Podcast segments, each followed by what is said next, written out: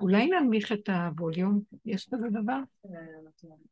יא, יש לזה ווליום שם? תנמיכי, תנמיכי. אוקיי.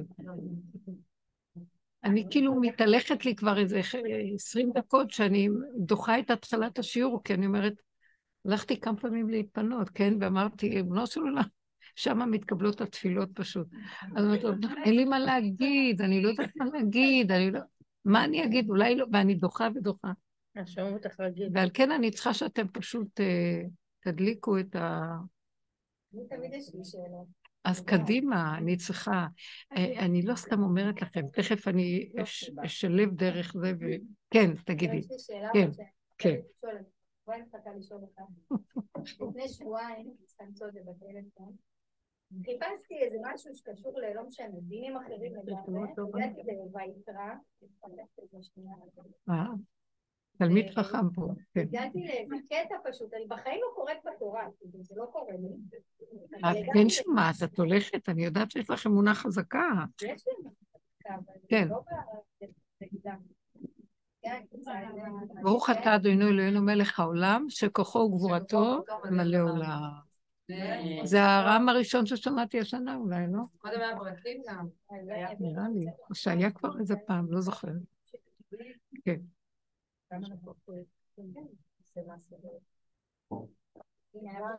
תכינו שאלות, אה, שאלות לא תורניות, כן? תכינו שאלות.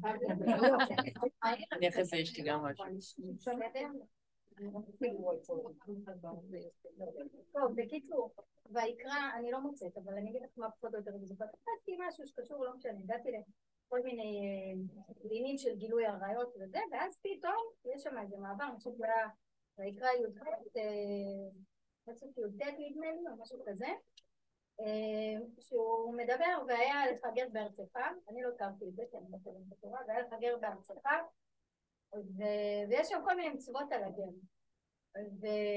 ובעצם הוא אומר כאילו לא, שלא תפלה אותו לרעה, שהוא יהיה שווה לך, ויש שם משפט, ואהבת לו, כאילו לגר, ואהבת לו כמוך. כי גרים הייתם... כאילו, זה הארץ שלי, ואני נתתי לך אותו, וככה אתה תעשה. ואני לא הכרתי את זה, אני הייתי פשוט בשוק, כי כל הדיבורים שאני שומעת, לדחוק את ה... את צריכה להבין מה זה אומר גר. לא כל אחד שגר פה הוא גר, צריך להיות באיזשהו דרגה בשביל שהוא יהיה גר. אז בגלל זה אני... גר רוצה לקבל... מה חשבת שזה כאן? אוקיי. סליחה, ראיתם אצלי איזה זקן או כובע עד השמיים, שאני אענה לך תשובות תורניות, זו שאלה הלכתית. אבל אני אסביר לך קצת בפשטות ממה שאני יודעת, שיש דרגות. יש מה שנקרא גר. יש מצווה לאהוב את הגר, כי גרים הייתם בארץ מצרים. שגר, יש גר שהוא מקבל עליו את המצוות של תרי"ג מצוות. הוא מתגייר, ויש יש כללים מה צריך לעשות כשמתגיירים, מה הוא מצווה, וזה דברים ידועים. אה, גר לא יכול להתקבל מיד לעם ישראל. לומדים את זה ממגילת רות, כן? שנעמי הקשתה על רות, רגע, נעמי הקשתה על רות ולא נתנה לה בקלות, והיא אמרת לה, למה לך?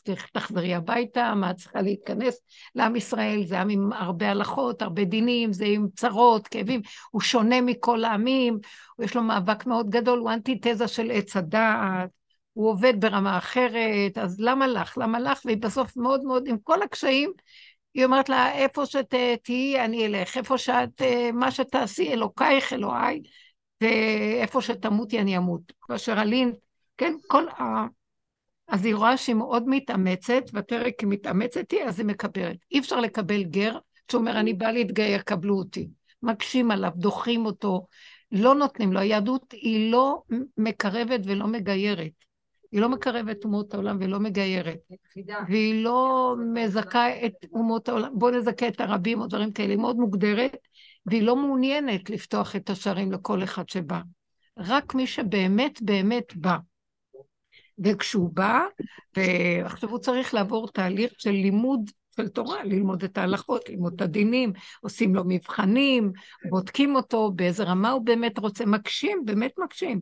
אחר כך הוא צריך לעבור, אחרי שהוא עובר את כל המבחנים, אה, מצוות אה, טבילה, טבילה, כי בטבילה, אז הנשמה, כי זה 40 שאה, זה המים של המקווה הוא 40 שאה, זה כמו 40 ימות המבול, ימי המבול, ששטפו את העולם וכל היקום הקודם נמחה, וצף ועלה עולם חדש שיכול היה להתחיל.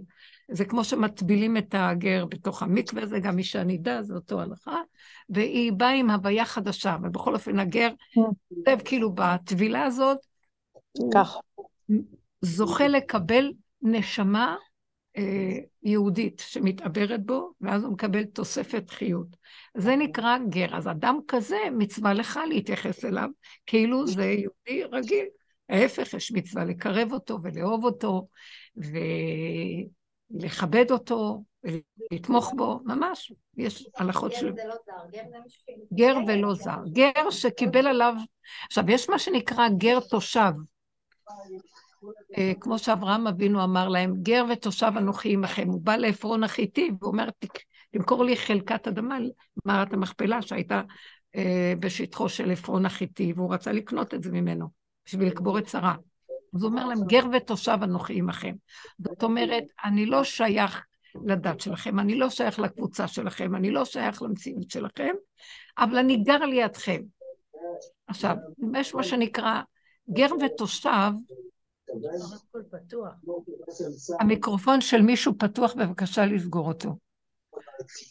אה, הגר הזה, גר תושב, הוא לא יכול להיות בארץ ישראל.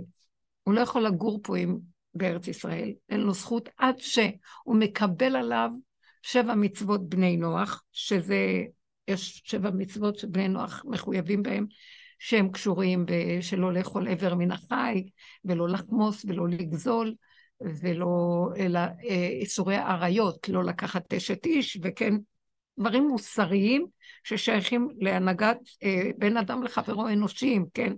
אז הוא מקבל עליו שבע מצוות בני נוח, וחוץ מזה הוא מכבד את אזרח הארץ, שזה מי ששייך לו הארץ, והוא שייך לתורת ישראל, הוא מכבד ומקבל עליו אה, לכבד את תורת ישראל, הוא לא חייב לקיים אותה, אבל הוא מכבד אה, לכבד אותה ולא ללכת נגדה ולא לזלזל בה, וגם להעלות מיסים לתושב הארץ, לאזרח הארץ. זאת אומרת, הוא מחויב בכמה דברים שמחייבים אותו אה, לכבד, לא, להתנד, לא להתנגד ולתמוך במדיניות שקיימת במצב הזה. זה נקרא גר תושב, מבינה?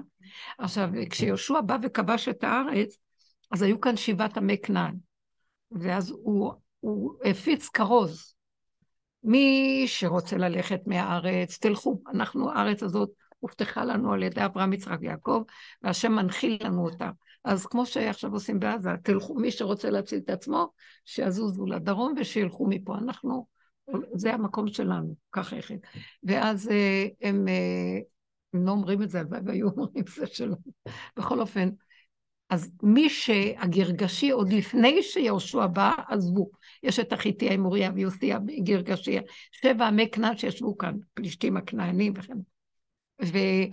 אז חלק עזבו, הגרגשי עזב, חלק אה, אמרו, אה, אנחנו לא נעזוב. לא, חלק אמרו, אנחנו לא נעזוב, והתכוונו למרוד במצב הזה, מה פתאום באו? אז הם הכריזו מלחמה. חלק שהסכימו להישאר ולקבל עצמם גר ותושב, הרימו דגל לבן ואמרו, אנחנו נשארים איתכם, מקבלים עלינו. זאת אומרת, חלק הוא נתן להם רשות ללכת. מי שנשאר גר ותושב, הרים דגל לבן, מצטרף. מי שבא להילחם במצב הזה, אנחנו איתכם במלחמה. ואז זה היה שלושת המצבים שיהושע אה, הכריז כאשר הם התנחלו פה. והשם הפיל את חיטתם על הארץ, ובאמת הם הלכו ברמה שהכוהנים עם, עם ארון הקודש ועם החצוצרות ועם ההורים והתומים של הכהן, שהם כאילו אומרים להם מה צריך לעשות במלחמה, היו שואלים שאלה, ואז ההורים והתומים היו נדלקות אותיות, ומצרפים את האותיות ומקבלים תשובה. בקיצור, הם, הם הלכו בשם השם. המלחמה הייתה מלחמה שצו של כיבוש הארץ, כי זה מה שהורישו לנו את הארץ, והולכים בשם השם, ולא אסטרטגיות של עולם וכל הדברים האלה.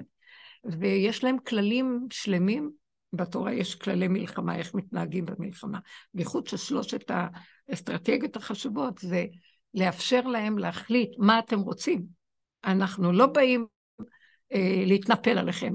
מאפשרים לכם לשבת איתנו, אבל אתם צריכים לקבל עליכם את החוק של גר ותושב, מאפשרים לכם לעזוב, לכו, יש לכם עוד אפשרויות, ומי שרוצ... שלא רוצה, אז המלחמה היא איתו.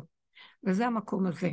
אז כשמדברים בתורה שם, בויקרא על הגר, אז מדברים על כי גרים הייתם בארץ מצרים, אז אתם צריכים לאהוב את הגר, אתם צריכים לכבד את הגר, גם גרות של תושב, גר ותושב גם צריכים לכבד, וגם צריכים כמובן לכבד אחד שבא, והוא מאומות העולם, והוא בא לקבל על עצמו את דת ישראל, צריכים לקרב אותו ולכבד אותו ממש כאחד מישראל, ועוד יותר, בגלל שהוא לבד, אין לו, הוא עוזב את אביו ואת אמו, את ביתו, הם לא נחשבים כבר כהוריו, אה, ואז צריכים בהחלט אה, לקבל. ואני רק אספר אה, סיפור שהייתה לי תלמידה שנים, שהיא באה אלינו, הייתה לי מדרשייה, והיא באה להתחזק במדרשייה. והיה, אחרי שהייתה שנה, אז היא סיפרה לי שהיא הכירה לפני שהיא חזרה, לפני שהיא באה להתחזק, היא הכירה איזה אדם שהוא היה גוי בעיקרון שלו, אז היא לא רצתה כל כך אה, זה, אז הוא, הוא אמר, אני, אה, אני אה, מתגייר. ואז אחרי כמה זמן היא עזבה, לא יודעת מה היה איתו, היא אמרה שהוא כן התגייר, אבל בכל אופן היא החליטה לעזוב אותו, ופתאום עכשיו הוא חוזר בחזרה, ואומר לה, אני מאוד מעוניין לחדש את הקשר, ואני רוצה להתחתן איתך. אז היא אמרה לו, אבל אני לא יודעת uh, מה המצב שלך. הוא אומר, אני התגיירתי, אני התגיירתי.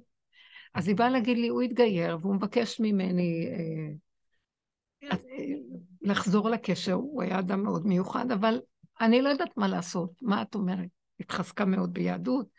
ו... אז אני אמרתי, אני, זו שאלה לא פשוטה. למה? בגלל שגם שגר התגייר, צריך לבדוק מה הוא עשה אחרי הגרות מיד. ואז אני לא יכולתי לדעת. אם הוא, אחרי שהוא התגייר, המשיך להיות חילוני, אני לא יודעת. באיזה רמה הייתה הגרות שלו, איפה, בפני איזה בית דין הוא בא והתגייר, גם יש הרבה דברים. אמרתי לה, בוא נלך, יש רב פוסק גדול שהייתי קשורה איתו, הרב בן ציון אבא שאול, הייתי מאוד מאוד קשורה איתו, בהלכות, בפסיקות וכל מיני דברים שהיה נצרך. ואז הלכתי איתה לזה. אז הרב שאל שאלה מאוד מעניינת. אה, הוא שאל אותה, תגידי, את הכרת אותו, נכון? כן. היא אמרה, אחר כך הסתבר לי שכן הייתה איתו בתהליך הגרות, וכן, הוא התגייר, אבל הוא שאל אותה, כאשר הוא התגייר, אחרי שהוא התגייר, האם הוא קיים מצוות? אז אה, היא חשבה, חשבה, חשבה, ואמרה, כן, הוא קיים שלושה, ארבעה חודשים בערך מצוות, ואחר כך הוא הפסיק. ארבעה חודשים הוא קיים מצוות. אז הוא הרהר רגע ואמר, אם ארבעה חודשים אחרי הגרות שלו, שזה כולל טבילת גרות, הוא קיים מצוות, אז תבדקי אם הוא מוכן לחזור בתשובה, וכמוך, הוא נחשב ליהודי. ול... אז אני שאלתי, אז למה דווקא שלושה ארבעה חודשים? אז הוא אמר, מה הייתה, שאלתי את הרב, לא שלושה ארבעה, שאלתי את הרב, מה הייתה השאלה של הרב, איך? אז הוא אמר לי, ברגע שהוא נכנס למקווה, ואחרי שיצא מהמקווה, אם אחרי זה הוא מקיים מצוות, נדלק לו זיק יהודי אמיתי ומקיים מצוות, בערך שלושה ארבעה חודשים, הסימן שהנשמה היהודית נתפסה בו. יכול להיות שהוא ירד אחר כך מזה, יהיה חילוני. אבל נתפסה בו נשמה יהודית, אז יש לו סיכוי, ואנחנו ננסה לעזור לו שיחזור בתשובה עוד פעם. זה הייתה, היה פסק מאוד מעניין. אז אמרתי שנצרף את זה פה ל... אז באמת היא אחר כך התחתנה איתו, והוא חזר בתשובה. יש בחיזמה, בדרך זה, יש שם על השער הגדול של הכניסה לחיזמה, יש שם תמונה ענקית של הרבי מלובביץ' עם כתובת בערבית. הם לא מורידים את זה. מי שעוברת שם, תסתכלו. וכתוב שם את שבע מצוות בני נוח. בתמונה גדולה, הם לא מורידים את זה. זה ממש על הכניסה לחיזמה. מאוד יפה. הייתה תקופה שהחב"דניקים נכנסו לכל מיני כפרים ערביים, ועוררו כן, אותם כן, לעניין הזה שיקיימו שבע מצוות בני נוח. רואים את זה כשעוברים על הכביש, רואים לך... מישהו באזור שלנו שעשה מחקר וגילה שיש הרבה יהודים אנוסים, נכון, מוסלמים, בכל מיני כפרים פה שהם מוסלמים, אבל בנושא. מאה, 200 שנה קודם תוכנית הם היו עבודה. יהודים, ויש להם המון המון סימנים של יהודים. הקבורה... כל מיני אבל אני. אגיד לכם, זה לא בדיוק הנושאים, זה דעה אחרת. כתוב בגמרא שעשרת השבטים שהגלה סנחריב, הלוא הייתה מלכות יהודה והייתה מלכות אה, ישראל. מלכות ישראל הייתה תחת ירבעם בן נבט, ומלכות יהודה הייתה רחבעם בן אה, שלמה המלך. וככה התפצלה בימיהם, ואז עשרה שבטים אה, הלכו אחרי ירבעם שהעמיד עגלים ועשה עבודות זרות שונות, זה היה קשה מאוד. בכל אופן, בא סנחריב בימיו של אה, חזקיה המלך, שהיה מלך יהודה, והיה, אני לא זוכרת מי היה המלך, אולי שפט אחד, לא יודעת מי היה במלך ישראל, ו... והגלה את עשרת השבטים. למעבר לנהר גוזן, לכלך וחבור, שזה אה, כל האזור של ה- המזרח הרחוק, שהגלה אותם לשם, דרך פרס וזה, משם הגיעו להודו וכל המקומות, וחלק גם הוא בלבל, הכניס אותם למצרים והתבלבלו. ובגמרא כתוב שעשרת השבטים נטמעו בתוך האסלאם.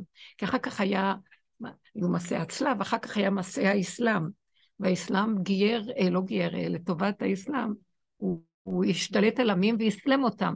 אז היו עשרת השבטים שהיו בתוך כל מיני אומות שזה, שהם גם הצטרפו, בגלל שהם אמרו, זה לא דת אה, פגניסטית, זה דת שהיא מאמינה באל אחד, ואז הם הצטרפו. אה, שמוחמד הייתה לו אישה יהודייה, והוא לקח הרבה ממנה, מהיהדות ושם.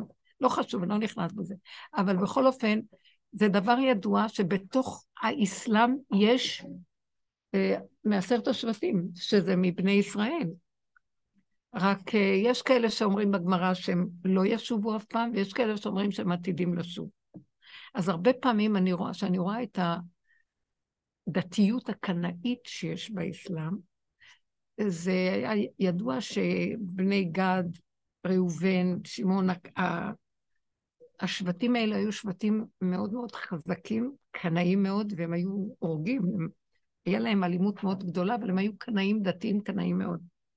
הרבה פעמים זה מזכיר לי, והיה איזה חוקר אחד, אליהו בן אביחיל, אליהו אביחיל, אביחיל, שהוא הלך לאפגניסטן וחקר שם את כל העניין של עשרת השבטים, והוא מצא אה, בתוך האפגנים שבט ג'ידי, רובני, גד, ראובן, שבט אה, מנשה, המנשה, המנ- כל אלה שנמצאים שם והם באמת נכנסו ונטמעו באסלאם, כמו הטליבנים האלה, שיש להם הרבה הנהגות של אה, יהדות והרבה דברים שהם השאירו, ואפילו הוא אה, ראיין את ה... יש להם איזה ראש שבט שהוא כאילו אמר שהוא מצאצאי שאול המלך.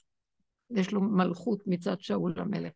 כל מיני דברים שמעניינים וראו אצלם הרבה סימנים של יהדות, אבל זה מאחר והם יצאו לגלות לפני שנכתבה הגמרא, אז הבעיה שלהם זה עם הגיטין. הם לא שמרו כנראה מה שנקרא התערבבות ולא לא נתנו גט לנשות שלהם. לא היה להם כמו שביהדות, אז אי אפשר, הם צריכים גיור מוחלט מחדש ואי אפשר לקבל אותם. הרב עובדיה יוסף, הוא אמר ששבט, הוא פסק שאלה מי שבאים מאתיופיה ומבני ישראל, מהודו, יש את בני ישראל, שהם משבט המנשה, שאפשר לקבל אותם גם בלי גיור. והייתה לי תלמידה מבני ישראל, שהיא, אה, שאלתי את הרב עובדיה, הייתי קשורה איתו גם מאוד מאוד, מאוד, מאוד אהב אותי. מאוד, היינו ממש כזה, אהבתי אותו מאוד. ואז הוא, שאלתי אותו, מה לעשות איתה, אם היא צריכה טבילת גרות? תלמידה מדהימה, צדיקה. הוא אמר לי, לא, היא לא צריכה, אבל מה, שטבילת הגרות של, הח... טבילת ה... של החתונה, לא צריך לטבול לחתונה, שהיא תחשב לה כטבילת הגרות. איזה פסקים יפים הם. והוא הוא, הוא קירב את כל היהדות הזאת ואמר שהם כן יהודים. אז uh, ברוך השם, זה עכשיו, אנחנו הפכנו להיות בית מדרש לענייני. במסגרת הכה אה, את הרב, את המומחה. כן, הרב. חמודים, אז זה מה שאני יודעת. ויש לי ידיעה כזאת, שגם כתוב בגמרא, שלקראת הסוף, זה באמת דברים שכבר ממש... לקראת הסוף יש, יש נבואות גדולות, על, אה, נבואות אחרית הימים, שאנחנו נהיה במצב לא פשוט, כי כל אומות העולם, יש שלוש פעמים שיבוא גוג לכיוון אבל הוא יבוא ביבשה, בים, ואחר כך על אדמת ארץ ישראל, ונראה שאנחנו בשלב השלישי, שאומות העולם והקואליציה שלהם כבר מתחילים לשים את העיניים שלהם על מה שקורה פה, בהתחלה נותנים לנו תמיכה וזה, אבל יש גם המון ביקורת ויש דברים לא פשוטים, ואז כתוב שכאן לא יהיה לנו פשוט, כי זה, הקואליציה של העמים, הם יהיו כמו חיות שבעצם הם באים, הם תופסים בארץ ישראל כביכול לעזור לנו, אבל הם באמת באים כדי לבסס אחיזה מאוד גדולה במזרח התיכון לעצמם, כי הגוש של ישמעאל וכל הפרסים, המד... איראן וכל רוסיה וכל אלה, גוש טורקיה וכל אלה, לעומת הגוש של העולם המערבי שלה. ואז יהיה כאן, אה, יהיה כאן בלאגן לא פשוט ויהיה פחד, ואנחנו ניכנס למצב לא פשוט בכלל. אני לא רוצה להיכנס בזה. זה נבואות שלא חייב שיתקיימו, כמובן. תלוי בנו, אבל שמה כתוב ככה. ואז בגמרא זה כתוב, ושאנחנו נהיה במקום שאנחנו, לא יהיה לנו את הכוח לעמוד מול מה שילך פה, תרצו לחלק את הארץ לערבים, לא, לא, אני לא נכנסת. אבל פתאום יבוא מהאזורים של הצפון, של אה, כאילו המזרח הרחוק, יבוא משיח בן יוסף עם הרבה אה, כוח יהודי איתו. אני לא בדיוק, אה, יכול להיות שזה בני משה. מה שאת זוכרת במשפחה של בעלך שם, שיש להם ידיעה כזאת, כן. שאלתי אותה בדיוק לפני שבוע. מה, מה? שאלתי אותה לפני שבוע אם הוא מרגיש שהוא הולך לראות את מי שהוא חיפש כל השנים. מה זה בני משה? אה, בני משה חיפש אותם הרבה הסתובב בעולם, גם ידידי היה איתו, וזה, מה כן, אני זוכרת שדיברתי איתם, הם אה, מסר לי כתבים וכל מיני כן, דברים, כן. הייתה תקופה שקצת חקרתי את הנושא הזה. אז אה, יש, אז אני יכולה אולי רק להגיד מה שאני קראתי, וזה גם כתוב בגמרא. אני מתבססת על מה שכתוב בגמרא, שהיה לפני איזה אלף וחמש מאות, לא יודעת בזמן גלות בבל, לא, אחרי, בזמן הגאונים של בבל, אחרי שכבר היה חורבן בית שני והתבססה בבבל, אה, אה, עולם התורה התבסס שם, סורה, פומבדיטה, כל הישיבות הגדולות וגאוני ישראל, אה, הם היו שם, וכל השאלות ותשובות של כלל הגלות היו באים אליהם מאירופה, מכל זה, הם היו המרכז התורני בישראל. ואז באותה תקופה הגיע לבבל איזה אדם שקרא לעצמו אלדד, אלדד הדני. הוא בא משבט דן. שבט דן זה מעשרת השבטים ש... ואז הוא, הוא אמר, אני, הוא חצה והגיע ל... ו... ואין קשר עם השבטים האלה, עשרת השבטים. הוא אמר, אני שייך לשבט דן. הוא בא כאילו מאזור, אני לא יודעת בדיוק מאיזה מקום שהוא בא, או שהוא בא מהמזרח הרחוק, או שהוא בא מכיוון כוש. מהודו ועד כוש, אני לא יודעת איפה שמלך זה, או שזה אזור מצרים, אה, באפריקה, באזורים שם, אני לא, אני לא, לא יודעת, אבל הוא אמר שהוא בא, לא. אחר כך הוא אמר שהוא בא מהאזורים של באמת כוש, כנראה ש... אני לא יודעת למה הוא קרא לזה כוש, כי זה כנראה הודו באזורים היותר רחוקים של המזרח. אולי בחז"ל זה נקרא מהודו ועד כוש, כנראה אזורים שקשורים. אני לא יכולה להגיד שם, אני לא... בדקתי את זה ממש. אבל למה אני אומרת פתאום? כי הוא אומר שהוא בא משבט דן, והוא מתחיל לספר על, על עשרת השבטים, על חלק מהשבטים שנמצאים שם. זה היה לפני. זה היה לפני איזה... אה, יותר מאלף ומשהו שנה, כן. לפני שקצת המרכז התורני עבר לכיוון ספרד ולכיוון אה, אירופה, בורמייזה, מזרח אה, אירופה. ואז הוא מדבר, והוא מתחיל לספר מה הם עושים השבטים. אז עוד לא היה אסלאם, אבל הוא אומר שהם uh, מאוד חזקים, הם חיים, הם שודדים את, ה, את כל, השו, את כל עובדי עבודה זרה מסביב, והם חזקים ורוכבים על הסוסים שלהם והורגים, לוקחים, ולא אכפת להם. הם, והוא אומר אה, שהם שומרים על מנהגים רבים מהיהדות והכול, ואז הוא מספר שם. הוא אומר שהם יושבים אה, באזורים האלה, אה, אומר, אבל הוא אומר, אנחנו גובלים, כל השבטים האלה, דן וגד, ראובן, מעניין שאולי זה האזור של אפגניסטן גם כן. אז הוא אומר, אבל אנחנו גובלים ליד נהר שכל השבוע הוא זורק אבנים ובשבת הוא נח, מה שנקרא נהר הסמבטיון. ויש לנו קשר עם שבט, עם, עם בני משה, הוא אומר, עם בני משה. ואז הוא אומר, מי זה בני משה? ואז הוא אומר להם, בני משה הם אנשים מאוד מאוד צדיקים, שהם מעבר לנהר הסמבטיון, והם נוהגים במנהגי, אה, כאילו, בני ישראל, עם ישראל, לפני שיצאו, ממש שיצאו לגלות הראשונה, גלות בבל. ויש להם סנהדרין, והם צדיקים מאוד גדולים, והם מובדלים מהעולם, והם עשירים מאוד, והם מתחתנים ביניהם.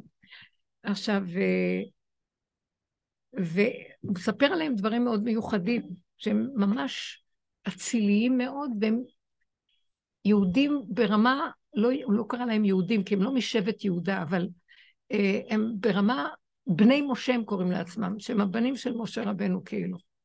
ממש הולכים בצורה מוחלטת עם דת ישראל, בלי, בלי שיש להם שום השפעה של שום אומות העולם.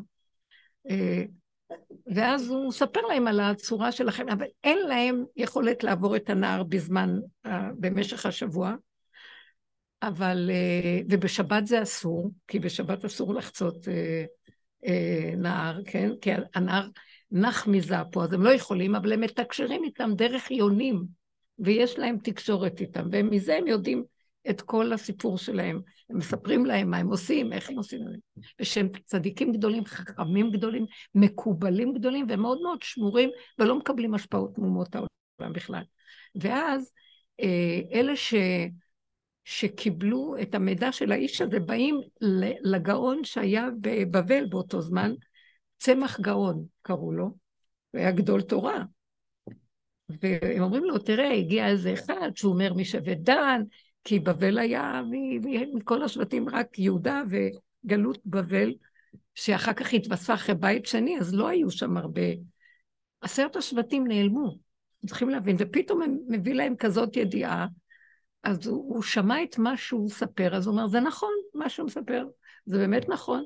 ואז הוא אומר להם שבגמרא כתוב, שכשגלו לבבל, אז לקחו את כל uh, כלי הנגינה, שבט לוי גלה לבבל, החריבו את הבית, והם אמרו, יש לנו פרק תהילים, שירו לנו משירי ציון. הם ביקשו מהם, הם היו, uh, שבט לוי היו מנגנים בבית המקדש, והיו להם כלי בית המקדש. אז uh, הם אמרו להם, תביאו את הכינורות שלכם, את כל כלי המקדש, שוב, המלכות גזרה להם שהם ינגנו להם שירים דרך כלי המקדש. והם היו במצוקה נוראית. ובשום אופן לא יכלו לחשוב שהם ינגנו עם כלי המקדש אה, לפני הרלים או כל מיני כאלה. ואז מה שהם עשו, הם היו במצוקה נוראית, הם חתכו את קצות האצבעות שלהם בלילה, הם אמרו שהם ממש לא מוכנים בשום אופן, והם רצו למות. לא היו מוכנים בשום אופן לחלל את הקדושה של הכלים ולעשות מהם כאילו חינגאות לאיזה מלכות שהיא עבדה עבודה זרה. ואז אה, בא ענן גדול, ככה אומר להם אה, הגאון מהגמרא, בא ענן גדול בלילה, עטף אותם ונשא אותם מעבר להרי החושך. הוא אומר, זה כתוב בגמרא, זה נשמע כמו איזה אגדת עולם כזה.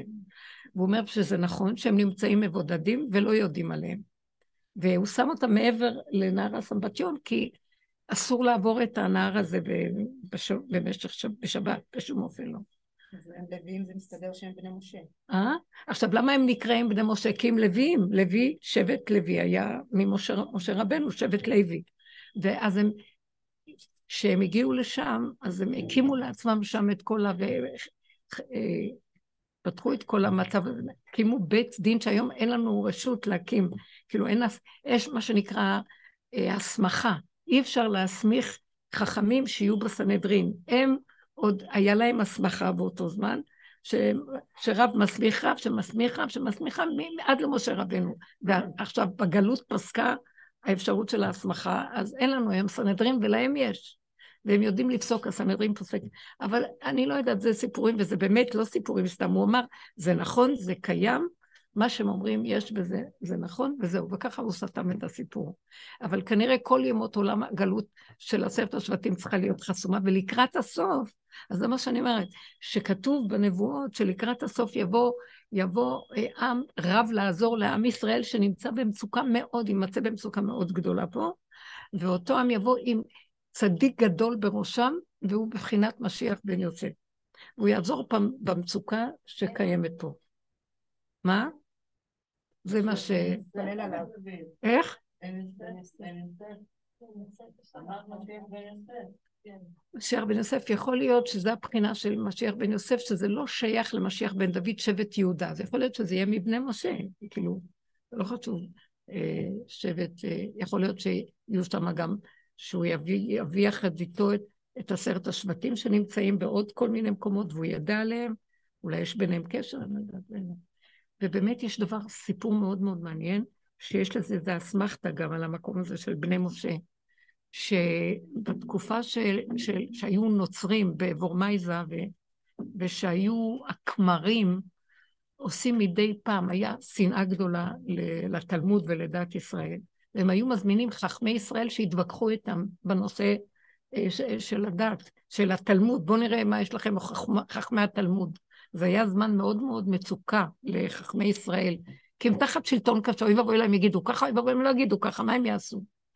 ואז היה שם איזה כומר רשע מאוד גדול, שהוא היה גם מכשף גדול, והיה, ממש פחדו ממנו, כי היה עושה כישופים, ואנשים היו מתים ממנו בקהילות היהודיות, והיה מאוד מאוד קשה. ואז הוא הזמין איזה כזה, בואו נעשה איזה כזה, לא יודעת איך קראו לזה. ויכוח פומבי כזה. והקהילה הייתה מאוד מאוד מאוד במצוקה. ואז היה אה, עצה שהם ילכו, שישלחו שליח לבני משה. זאת אומרת, היה ידוע להם אה, בני משה. ואז הם, איזה סיפור, למה אני אומרת אותו? כי שלחו, באמת הקהילה שלחה איזה יהודי שנקרא רבי מאיר שליח ציבור.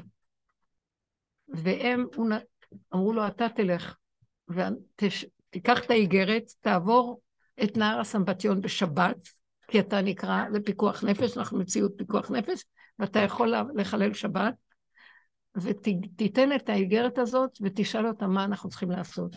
התחשבו בדעתם מאוד. ואז אה, כשהוא עבר, אה, הוא באמת אה, נתן גט לאשתו, כי הוא לא יכול לחזור. אתם מבינים? הוא יכול ללכת, אבל כל השבוע מטח של אבנים שאי אפשר בכלל, חומות אבנים שאי אפשר בכלל לעבור אותם. ולעבור עוד פעם בשבת זה כבר לא פיקוח נפש, כי הפיקוח נפש היה שהוא הולך, לחזור כבר יש לו תשובה, זה כבר לא. קיצור, אז uh, הוא נתן גט לאשתו ביודעין שהוא יישאר שם. וכשהוא הגיע לשם, קיבלו אותו, וקראו את האיגרת, והוא סיפר את המצוקה שהם נמצאים בה, ואז הם שלחו, הם כולם שם ישבו וחשבו, והם שלחו איזה מקובל אלוקי גדול, צדיק גדול, אה, שהוא היה חייט. לא יודעת את השם שלו, אבל היה חייט. ואז אה, הוא גם נתן לאשתו אה, זה, גט, ועבר לצד השני בשבת, כי בשבת אפשר לעבור. והוא נתן לו, רבי מאיר נתן לו הוא ישב שם, כשישב שם, הוא כל כך התפעל ממה שהוא ראה, ומהקדושה והצדקות שיש שם, והאמת שיש שם, ואז הוא כתב פיוט, שהוא ביקש ממנו שיעביר את זה לקהילה שלו.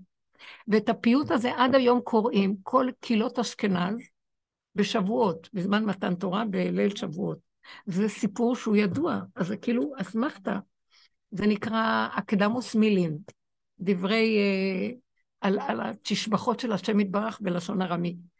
דברים מאוד מאוד יפים. הוא אמר, הוא קיבל שם כזאת השראה שאי אפשר לתאר, וקוראים את זה בדבקות מאוד גדולה, ואיזה פיוט ארוך מאוד, שזה לפי א', א', ומתחיל באלף ונגמר בת'. מאוד מאוד יפה מיוחד.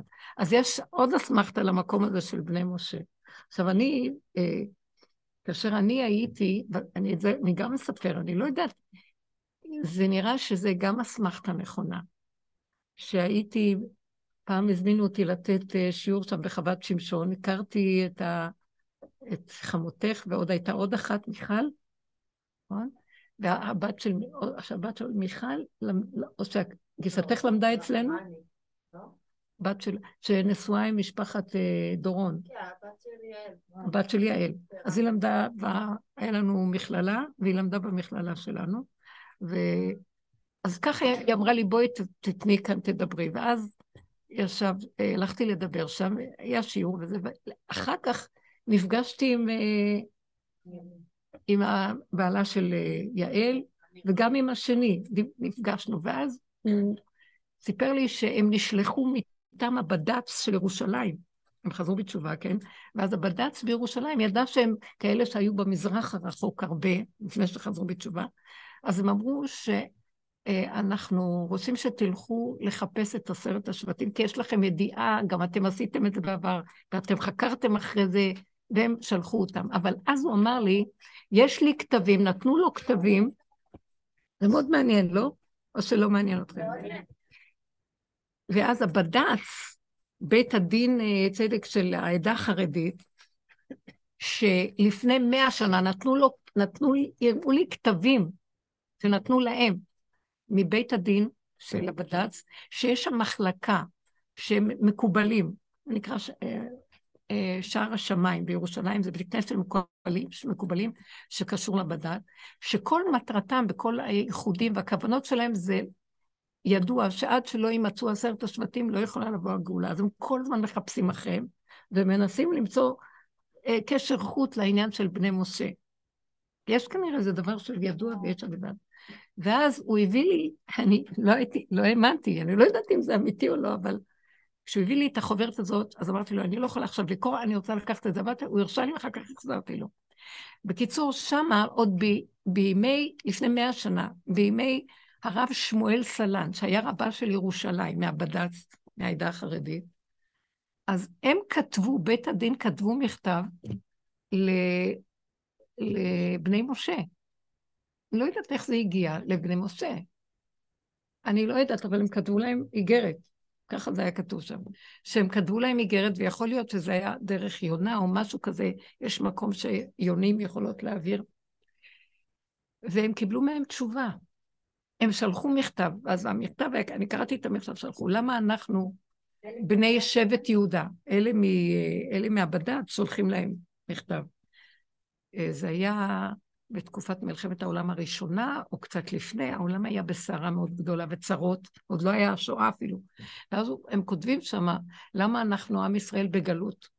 שבט יהודה, אנחנו ובנימין, זה מה שעכשיו, מה שהיהודים היום, זה מיוחס לשבט יהודה ובנימין, שהם לא, לא היו מעשרת השבטים שגלו, אבל בתוך שבט יהודה ובנימין היו גם כל מיני מעשרת השבטים שגרו באזורי יהודה ובנימין. אז יש גם בתוך שבט יהודה ובנימין, בתוך היהדות שקיימת היום, שאנחנו אומרים יהודים, יש גם כל מיני שבטים נוספים, חלקים שנשארו בתחום של אה, שבט יהודה, וכשרומא הגלתה את יהודה, אז גם הם, זה חלק מ...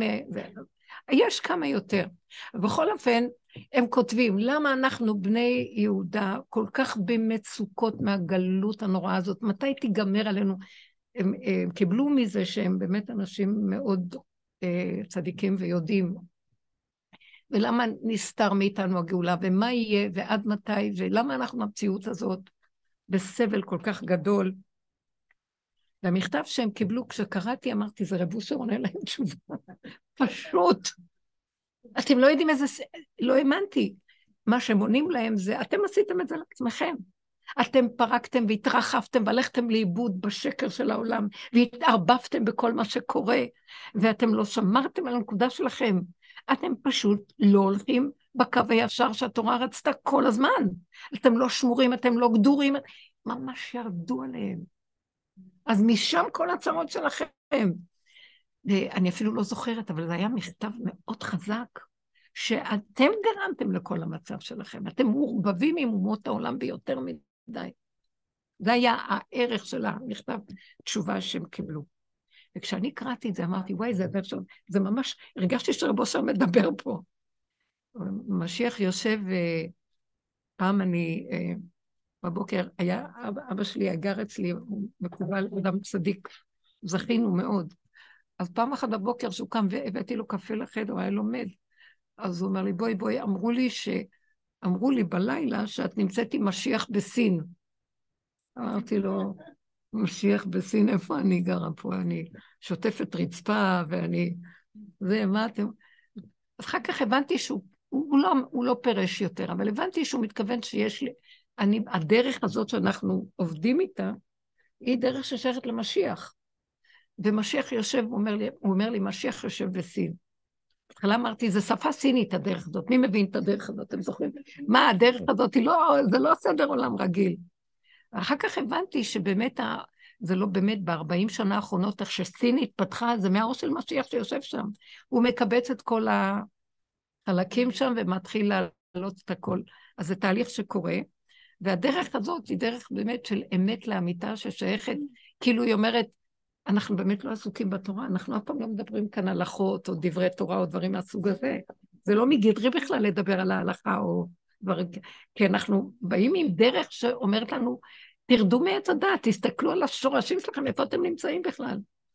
אז זה המקום שמשיח יעורר את האור הזה של האמת, ומעניין מאוד, בטח לא סתם שנשאר איזה חלק כזה שעוד יש להם, של לינק ישר לתקופה הזאת היה סנהדרין, והוא שמור וגדור כדי שכשנחזור, כש, כשהעולם יצטרך את זה וכבר, אז יהיה לנו מאיפה. אין היום, רבנים לא יודעים איך להחזיר את הסמ... מה שנקרא השמיכה, איך לסמוך. עוד בתקופת אה, הארי הקדוש בצפת, רצו לפסוק בדין שיתחילו שמיכה מחדש. ושיגזרו, אבל שמיכה היא מאוד קשה, כי אין לנו מלך, אין לנו כהן ואין לנו נביא. ויכול להיות שמה שנשאר שם זה שורשים, שזה בית דין מוסמך שהסמיכו אותו כהן, נביא ומה שהיה עוד קודם, כי בבבל היו, היו נביאים, יחזקאל היה בבבל, הוא נחשב לנביא, גם עזרא ונחמיה שעלו, היו בחינת נביאים, אז, והיו כהנים גדולים. אז היה שם איזה לינק לכל הסיפור. אנחנו איבדנו בגלות את כל זה, ואנחנו לא יכולים. אז אנחנו תקועים, ויכול להיות שמזה יחזירו את זה, אבל זה לא בהקשר של מה שדיברנו. בדרך הזאת, אני מדברת על זה הרבה גם עם בן זוג שלי, שגם מה שקורה עכשיו, אוקיי, איפה זה בתוכנו, איפה אנחנו נחטפים, איפה זה, והיום הוא אמר לי, תקשיבי, איך אפשר לעשות שלום? אנחנו בתוך הבית לא מצליחים. קודם שמשפחה אחת תצליח יום שלם, שאף אחד לא יעצבן את השני, שהוא לא ייקח אותו, שלא יחזור אז פתאום את אומרת לי שיש איזה מקום בעולם שאולי הם עוד זוכרים. עכשיו, אני אפילו לא, יודע, אני לא יודעת.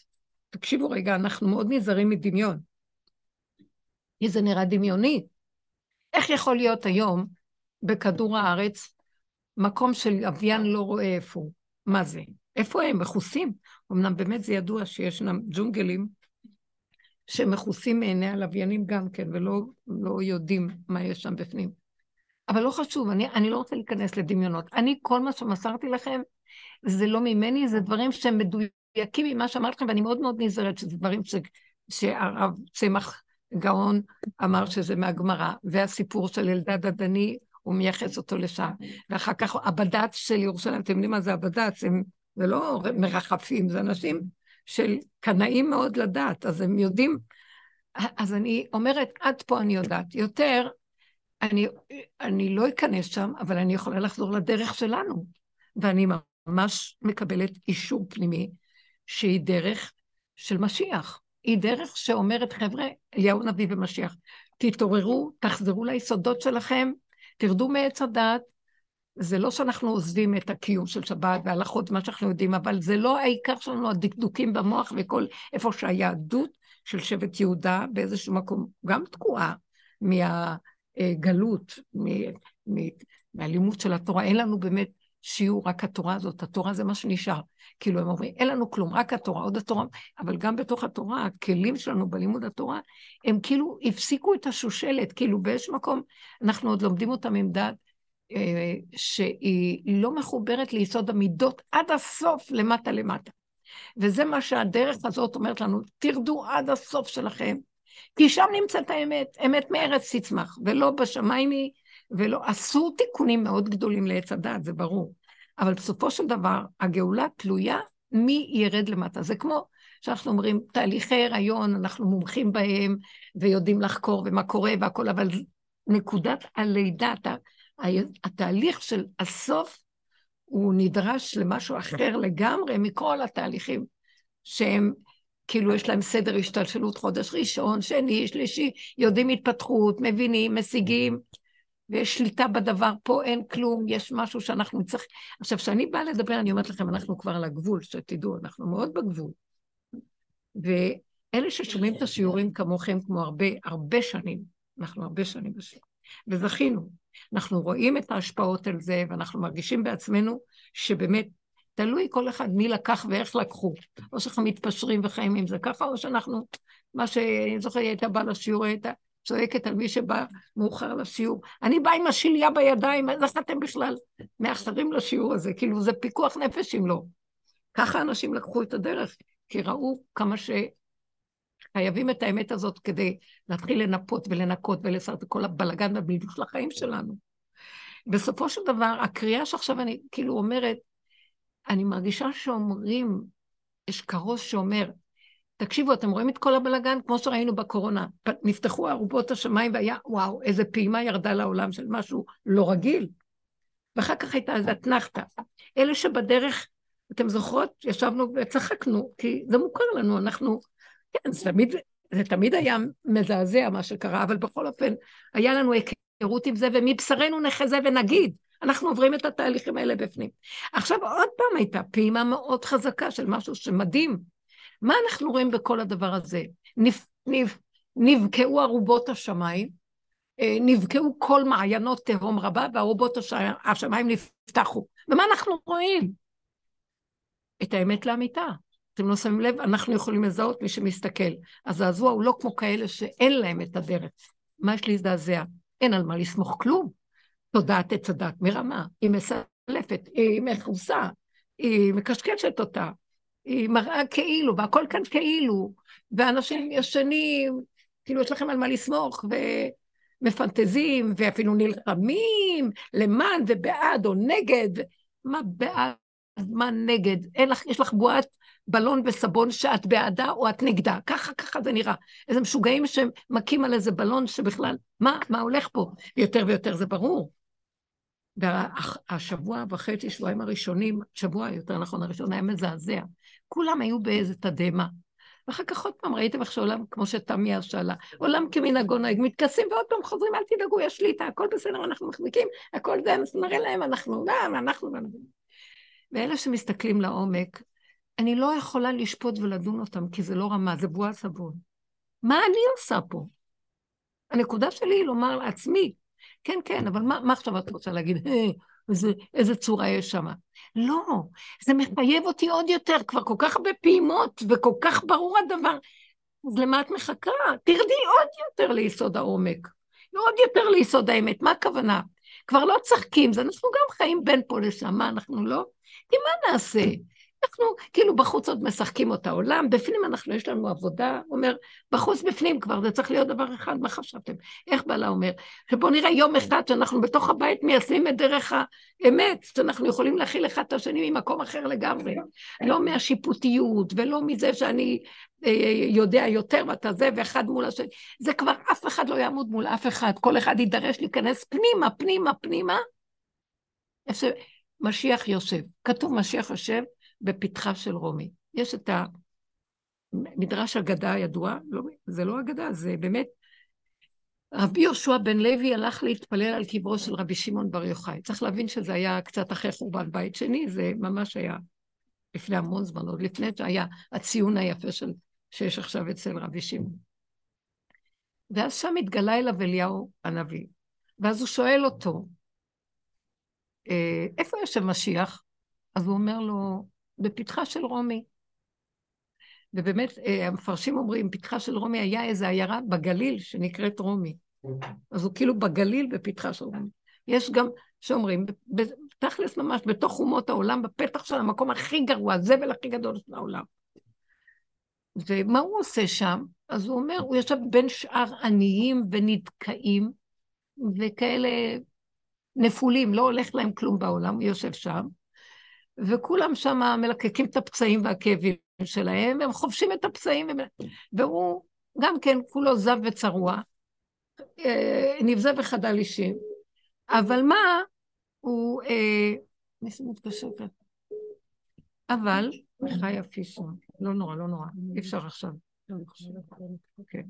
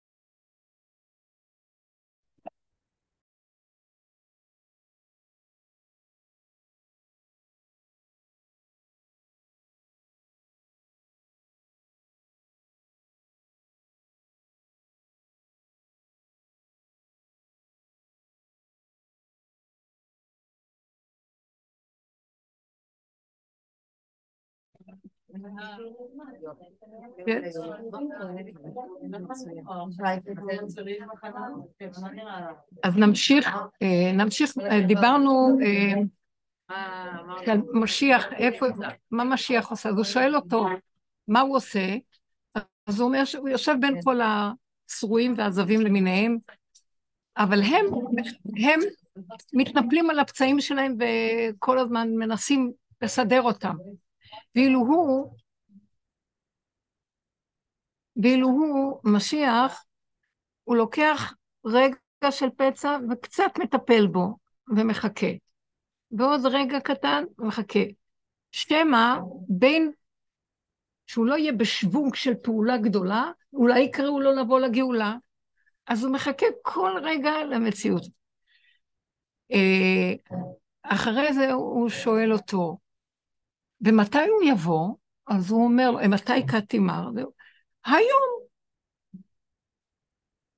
אה, אולי אני טועה, ומה שקרה עם רבי יהושע בן לוי לפי המדרש, הוא באמת הולך לפתחה של רומי ורואה אותו. אז הוא אומר לו, מתי תבוא? זה לא שאליהו אמר לו, הוא שואל אותו, מתי תבוא? אז הוא אומר לו, היום. אז הוא חיכה כל היום והוא לא בא. אז הוא חוזר לאליהו הנביא ואומר לו, תבינו, זה אנשים בעלי מעלה מאוד גדולה, הם לא מפנטזים, באמת, זה עליות נשמה והכרה של דברים. אז הוא שואל, אומר לו, הוא שיקר לי, הוא לא בא, כל היום חיכיתי לו והוא לא בא. אז הוא אמר לו, אליהו, הוא התכוון, היום אם בקולו תשמעו. וזה זה הסיפור. עכשיו, אני לוקחת, אני רוצה לקחת את הדיבור הזה. ומה מה כאן לאור הדרך, מאיפה שאני אדע להגיד משהו? לאור הדרך שעברנו מבשרנו. אני מתחילה להבין מה זה תודעת משיח. קודם כל, משיח הוא לא יושב בדעת של עץ הדעת, הוא יושב בפתחה של רומי. בתוהו ובוהו, איפה זה פתחה של רומי? זה המקום הכי נמוך בסקאלה של הבריאה. אני בבית, כאילו, כל בלאגן וזה, ואני אומרת לילדים, לא אכפת לי כלום, אתם רוצים להצטרף? תרימו את הרשת מהרצפה, כאילו, אני לא מרימה את זה כלום. כאילו, הכל נמצא כבר, כאילו, הוא יושב בתוך הביוב, בעצם בפתח של הביוב. הוא לא נכנס לתוך הביוב, אבל הוא יושב בין הביוב, בין המקום של פתחה של רומי, כמו תחנה מרכזית של, של רומא או של ניו יורק, אני לא יודעת מה, כל ה... שאתם יודעים שהכל שם מתרחש. אה, בין אומות העולם כביכול הוא נמצא. או בין, בין המקום שאין שם דעת שהיא מסודרת ויש שליטה בדעת. תוהו ובוהו, סערה. הוא יושב שם בין מי? כל הנחלאים והנתקעים הוא מציאות של נפילה, לא הולך לו כלום. הוא לא במקום של מסודר.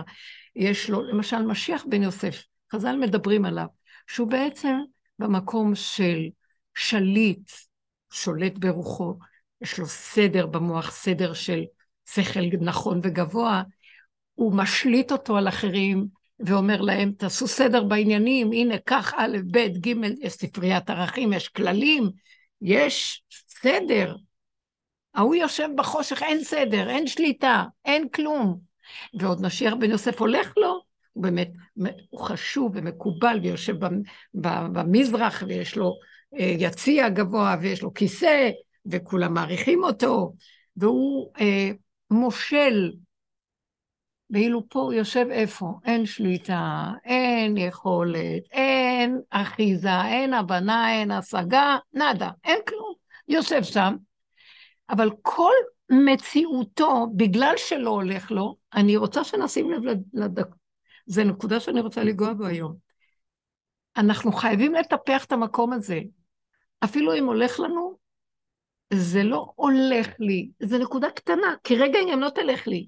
זה רגע, רגע, רגע, זה העניין של, הוא יושב בין, במקום שאין שכל, אין אחד ועוד אחד שווה ואני יושב טוב, ברור לי.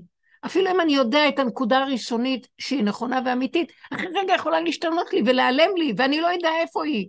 ואם עשיתי משהו רגע ואחרי רגע הכל יבוא בלאגן, אני לא יכול, זה מה שהוא אומר, יום שלם בוא נראה שאנחנו מחזיקים שם. רגע אני לא יכול להחזיק.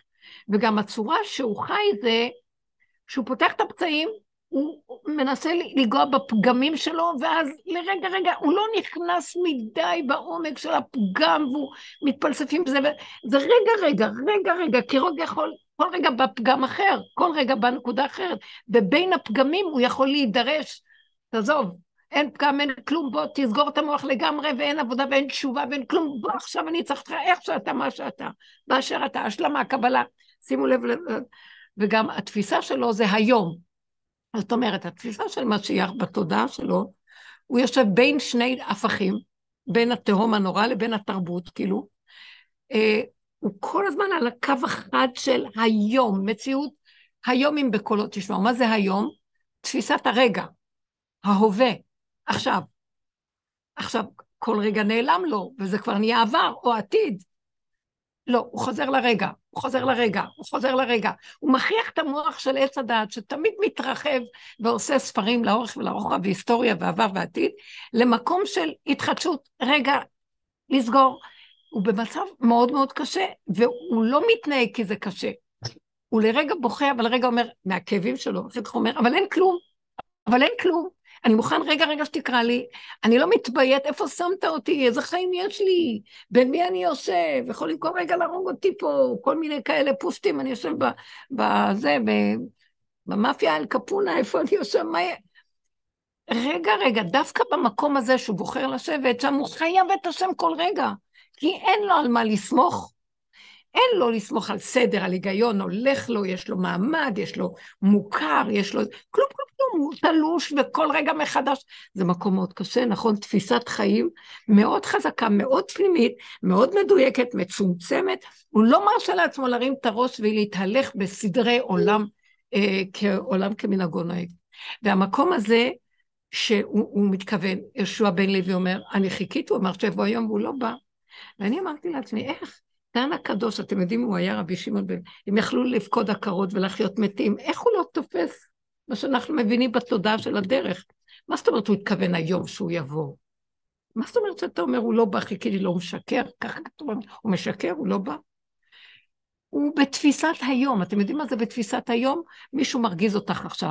את לא יכולה לטבול, ואנחנו כל כך מאומנים להסתכל ולפנות את הסכנה שלו. אם אני רגע אענה לו ואני אגשים את זה שהוא עשה לי משהו, אני הולך לאיבוד לרגע, אני חייב לחזור לרגע. כאילו, הוא לא אמר, הוא לא כלום. אז כל, כל העבודה שעשינו זה בין פצע לפצע, להסתכל ולראות, תראי איך את נראית, רגע אמרו לך מילה, את הולכת לך עכשיו לשחוט מישהו, תסתכלי על עצמך איך שאת נראית. עכשיו, אנחנו ישבנו הרבה על תראי איך את נראית, לא נראית, כן נראית, ואיזה חרטה ואיזה כאבים, ועוד פעם בוא נשנה, אולי נשתנה, אולי... כלום, לא השתננו כלום, ואחרי כל כך הרבה עבודה נשארנו אותו דבר, אבל מה? נהיינו בתפיסה אחרת כבר, סכנה. אוי ואבוי לך אם את רגע תמשכי את המוח ותתחילי או לענות לשני, או להיכנס פנימה ולהיכנס לעצבות ממה שאת רואה מעצמך. כלום, רגע וזהו, ורגע וזהו, ורגע וזהו, ורגע וזהו, פעימה אחת ואת חוזרת להווה. פעימה שחוזרת להווה, לא רק חוזרת להווה, היא מתחדשת כאילו לא היה ולא נברא שום דבר ברגע הקודם. תפיסה של צמצום מאוד גדול של יסוד האמת, כי יסוד האמת היא נקודה קטנה, שעץ הדעת תופס אותה במנגנון שלו, ועושה ממנה מיליון, ברגע אחר כבר את לא יודעת מה היה כאן נקודת האמת. כי היא, היא כמו המחלה, תא אחד שמתפשט ובשנייה את לא יודעת מה נהיה כאן. והעבודה של ה...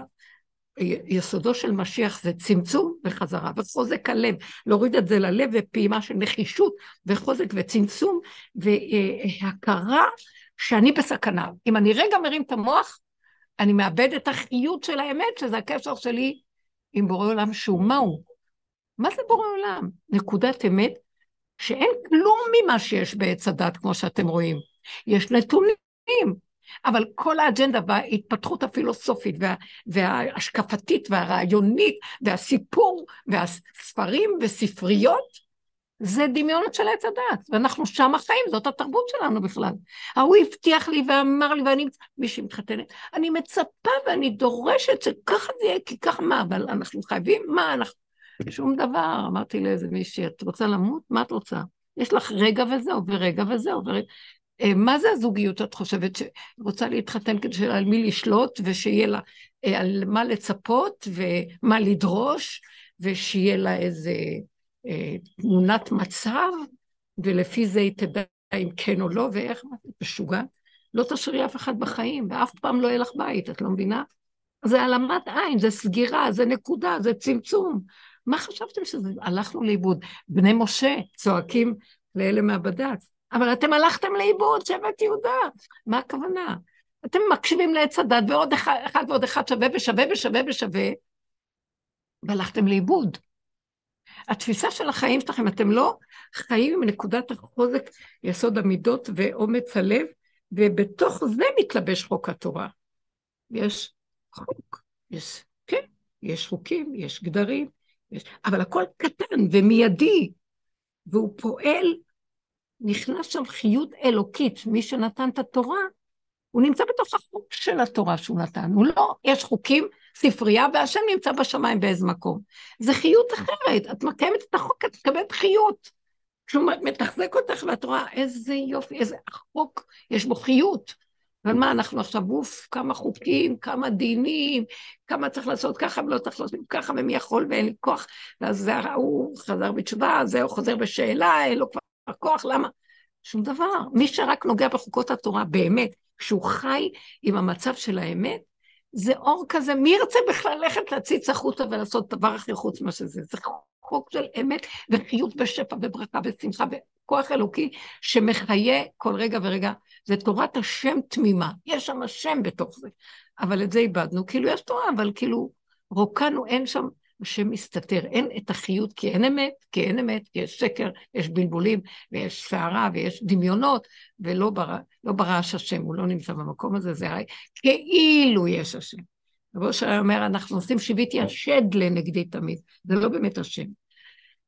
אז אנחנו כועסים על השני, ואנחנו ככה, ומודדים כמה אני יותר צדיק מהשני, והכל זה בעץ הדעת, כאשר הטוב של עץ הדת והרע של עץ הדת זה תמיד זה מול זה, ביחסי. הטוב תמיד מול הרע, אז תמיד הטוב שלו הוא יחסי לרע, והרע לפי הטוב, הטוב, זה לא טוב מוחלט, של גילוי השם וזהו, נקודה. שהוא הטוב המוחלט, אלא זה תמיד הכל יחסי בעץ הדת, זה לעומת זה. וזה מקום אחר לגמרי. תודעת משיח היא נוגעת בנקודה הזאת ובצמצום הזה. וזה איפה שנמצא משיח עכשיו. מאותה תקופה של רבי יהושע בן לוי עברו אלפיים שנה, כל רגע מחק, הוא כל רגע בפוטנציאל לגאול. כל רגע שאנחנו נוגעים בנקודת האמת, אנחנו כבר שם וזהו.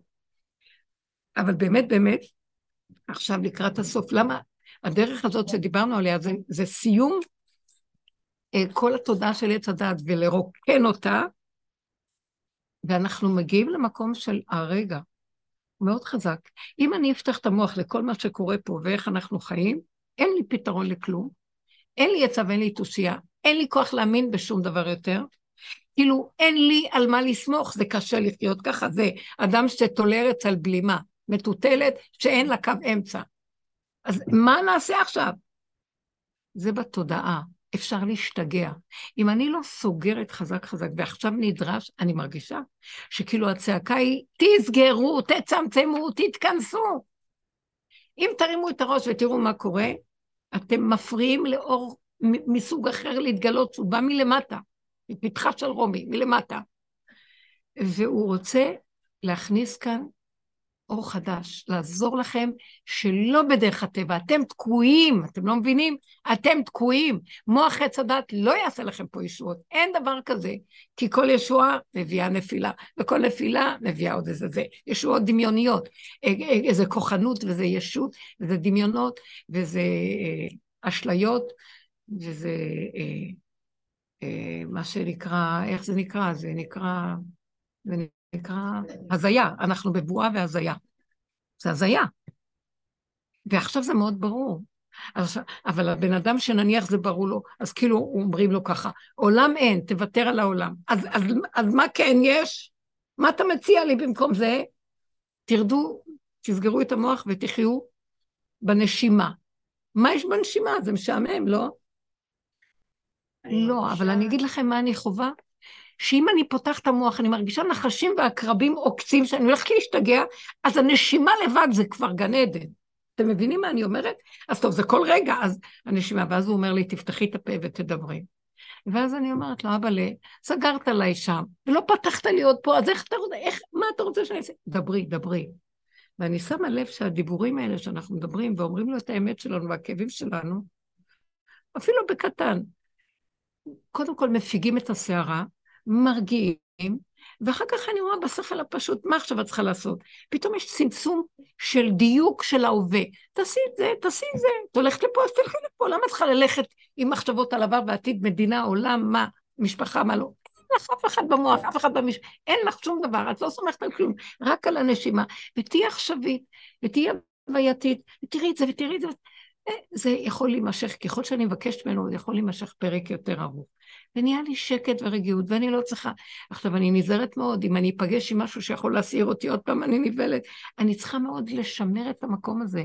זה זמן עכשיו לא להתערבב עם כל החברתיות והקהילתיות והמשפחתיות וזוגיות וכל מיני דברים שאנחנו באג'נדה של המוח שלנו, ישר גונבת אותנו לרחבות. אנחנו נשארים באותו מבנה, לא פירקנו ולא בורחים, אין לנו... אבל בתוך המבנה מצומצם, קטן, וכל אחד יתחבר יותר ויותר לנקודה של עצמו, עד כדי כך שאפילו ילדים קטנים שמסתובבים סביבי, נניח, מהמשפחה, אה, אני מאוד מאוד נזהרת לא לי, כי הם כבר אה, בלבלנו אותם מספיק שהם רחבים בצורה משוגעת. ולא, אני לא מתבלבלת ואני מצמצמת את עצמי שאני לא אלך אחריהם. הם צועקים, הם מסירים אותך. הם מבקשים כל הזמן בקשות, הם מסירים אותך. לא, מה באמת מה, מה, מה באמת חייב, פיקוח נפש לתת, מה באמת צריך לעזור כאן. אבל הרבה, יכול להגיד, 70 אחוז מותרות. אז אני מאוד ממיינת ונשארת כל הזמן בצמצום כדי לא להתערבב במה שקורה. וגם מאוד מאוד צריך להיזהר שהמוח לא ייפתח. ולהתלונן ולבקר ולשפוט ולדון ואת אלה ואלה. אין אלה ואין אלה, זה סכנת עולם, אתם לא מבינים? אני מזמינה למוח שלי סכנה. אני אומרת לכם שהוא פשוט מראה לי עכשיו שאנחנו, אם לא נצטמצם ונחיה בדיוק היותר פנימי עם עצמנו חזק, אלה שיחיו ככה ויצטמצמו, יש איזה משהו שדרכם יכול להתגלות ולהביא ישועה פה, בצורה שהיא לא טבעית. זה כלים, האור הזה צריך כלים וזה הכלים שלו. מי שנהנה מזה הראשון זה הבן אדם עצמו ובני משפחתו מסביב. יש ישועה, שמירה גדולה מאוד. כשהמוח הזה פתוח, יורים ותופסים איפה אנחנו נמצאים, אתם לא מבינים? וזה סכנה. וכשהמוח הזה סגור, ואני נשארת במקום הזה של הצמצום, והנקודה של הקטנה, ומתחדשת איתה כל רגע, ואיפה שאני מרגישה תקיעות, סימן שכנראה התרחבתי מדי ונותנים לי מכה לחזור. התקיעות היא טובה. אומרים לי, תחזרי, תחזרי, ואז מה אני עושה בדרך טבעית, אם אנחנו לא מאומנים? אני רוצה לתת קונטרה ולפתוח את התקיעות ולריב איתה ולהגיד, מה את מפריעה לי? לא סתם מפריעים לי. חזור לאחוריך, לסגור, צמצום, ריכוז, הפנמה, ואז אני ביני לביני מתפלאת ואומרת לו, אבל בסדר, בתוך כל זה, תראה לי שאתה איתי, תן לי שמחה וחיות, ואני רואה בפעולות הקטנות, בדברים הקטנים, אני יכולה לקבל שמחת עולם. גם אני רואה דבר מאוד מעניין. כל הדמיון שלי, מה זה השם ומה הולך להיות פה, נעלם. טבע נקי פשוט, כאשר המרכז שלו זה מתוכי. אם אני אגיד משהו, זה נהיה. אני, אני, היה לי איזה רגע של בהירות חזקה, שאם אני רוצה משהו, זה יהיה. אני יכולה לבקע קיר גם. זה לא בטבע. אבל המוח של עץ הדת אומר, כן, מדומיינת, כאילו. אסור לפתוח את המוח הזה בכלל. במקום של הצמצום, מתגלה איזה משהו שזה את זה הוא, הוא זה את, זה, זה לא מה שאנחנו חושבים אלוקים, איזה גוף שירד פה ואיזה דמות. זה מין הוויה פנימית חזקה, שאין עליה עוררין, והכל יכול ברגע אחד. זה תלוי איפה המוח שלך נמצא. אם פותחים את התודעה של העולם, וכמה עבדנו וכמה ראינו, התודעה הזאת מסוכנת ואי אפשר לתקן אותה. אם מעוות לא יכולה לתקון, אי אפשר ללכת שם לעשות תיקונים יותר. בואו נתקן, בואו נראה, בואו בוא נתקן את עצמנו, בואו בוא נתקן את השני, בואו... אה, אפילו זיכוי הרבים הגדול, יש רובדים שצריכים לעשות זיכוי הרבים, יש כאלה שאין להם כלום, אז ברור שזו מתנה גדולה, לעשות בשביל הכלל וזה. אלה שעובדים בעבודות האלה, לא נדרש מהם כלום, רק לצמצם. אתם לא מבינים מה הקריאה שקורית לנו. זה כמו יולדת שבצירים הכי קשים, לכי תגידי לה, אולי תתנדבי להביא איזה תבשיל למישהו שרעב שם. אין דבר כזה. הריכוזיות והצמצום צריך להיות כל כך אתם יודעים מה נדרש מאיתנו עכשיו? אתם לא מבינים איזה ערך יש לכל אחד ואחד ששנים שומע את הדרך, ולא, תדעו לכם, אין לי, אין לי תוצאות מהדרך. לא הצלחתי לתקן כלום, מעוות לא יכול לתקון, אבל יש תוצאה אחת גדולה, שהפסקתי להאמין שאני יכולה לעשות פה משהו ולתקן. הפסקתי, וזה גם לא מצער אותי, כי זה ככה זה פה. לא מפה תבוא הישועה, זה יבוא מכיוון אחר לגמרי, זה מצטרף לסיפור, שפתאום ממקום אחר לגמרי יבוא איזה משהו שיכול לעזור. זה לא יכול לבוא, זה בא מכיוון ההפוך. מאיפה? ממקום ששם יושב אה, משיח. בפתחה של רומי, באיזה סוף העולם, סין זה המקום הכי טמא בעולם. אני לא באה להגיד, זה רק אנלוגיה. ממקום שאנחנו לא נדע, יבוא איזה משהו. סליחה, אני לא יודעת כלום. אני רק יודעת שזה אנטי-תזה של המוח, זהו. ויכולה לבוא משם ישועה שהיא לא בדרך טבע בכלל. אז אני רוצה הנהגה חדשה. נמאס לי. אני כבר לא, אני לא כועסת על בני אדם, ו... אבל כולנו שקרנים פה, זו תודעה שמשקרת. כאילו יש לה על מה לסמוך, כאילו יש מנהיגים, כאילו יש חירות, כאילו יש דמוקרטיה, כאילו יש צבא, כאילו יש על מה לשמור, לסמוך שישמרו עלינו, כאילו, הכל כאילו. כאילו אנחנו מאוד עשירים, פה איזה שפע, כולם מתים עניים, אין פה, אין, אי אפשר לקנות דירה, אי אפשר, קורת גן כל כך יקרה. אז מה זה כמו, הכל כאילו, אתם מבינים? שמתם לב? כאילו כלכלה מפותחת ועשירים. מה זה עוזר לי שהכלכלה היא וירטואלית פה, ויש מלא שפע, ואני כל הזמן בחובות, חובות, חובות, חובות. צריך לעבוד אה, 15 שעות כדי להרוויח משהו, להתקיים, בלי שיהיה חובות, גם יש חובות. אה, אז מה? מגרשי מכוניות מלאים במכוניות מאובקים חדשים. המחיר של מכונית, אף אחד לא יכול להרשות לעצמו. תגידו, זה, זה, זה לא שפוי, זה וירטואלי, תרבות וירטואלית משוגעת. ספרים יש ונכתבים, וכמה לימודים וכמה שעות, והילדים לא יכולים לסבול להכיל יותר כלום. זה כאילו גאל גדותיו ברמה של בית משוגעים. סליחה, נורמה נורמלית פשוטה של הכרת מה כלי אדם ומה יכולתו להכיל. מה פתאום, מה הקשר בין זה לזה? אין בכלל שום קשר. זה פיצוץ, אנשים, זה, סליחה, זה שיגעון הדור. זה שיגעון הדור. חולי הנפש של הדור, חולי רוח. אי אפשר לחיות ככה יותר, זה הולך להתפוצץ. זה לא ילך, זה יבוא מכיוון אחר לגמרי. ואלה שעושים, ששנים עובדים על המקום הזה, כשאני קראתי את מה שכותב המכתב של בני משה, בני העדה החרדית, לבד"ץ, אה, אני חושבת שזה היה מכתב מופנה לשער השמיים, לחכמים, אני הרגשתי כאילו, רציתי לנשק אותם, זה הדרך של רב אושר. הם מדברים אמת כזאת פשוטה, כל כך, כאילו, איפה אתם? הכל כל כך פשוט, כל כך קרוב, כל כך, אבל אתם חיים בהפקרות, בגדלות, בשיגעון הגדלות, למה שלא תתערבבו בכל החינגה הזאת של העולם פה? זה תודעת עץ הדת, זה הנחה של עץ הדת. וכל מה שאנחנו קיבלנו ולומדים ומסתכלים, אנחנו בתוך החיים שלנו צריכים ליישם את זה, ומאוד מצא חן בעיניים שלנו. אם זוג אחד יישם את זה יום אחד בביתו, שעה אחת תגידי, זה דבר גדול מאוד. ואני ראיתי אין דרך ליישם את זה. אם אני אעמוד אחד מול השני, אחד יאכל את השני, אז uh, לא עומדים מול השני. זה אי אפשר. זה, הסתכל על זה שלמה החכם מכל אדם בקהלת, אומר, זה מעוות לא יכול לתקון. אה, ורע עליי המעשה אשר עשה אלוקים פה. זה כאילו, הוא שם אותנו באיזה תוכנית, שאומרים, עולם התיקון, בואו תתקנו, יש קלקול, יש תיקון, מה שלא מתקנים, עוד פעם זה נשבר, מה שאתה לא מתקן. בסוף הדורות כבר עייפים, לא רוצים בכלל לתקן, הם זורקים את ה... קונים חדש מיד, אין תיקון, נגמר עולם התיקון. לא, אתם לא עושים, אין, אין עולם התיקון יותר. אה, נשאר הכרה של, אה, נגמרו כל התיקונים, כל העבודות, כל האפשרויות, ונשארנו אבל בפנים כאילו מבוהלים. אז מה עכשיו? מי שיש לו את הדרך, הוא לא שואל מה עכשיו.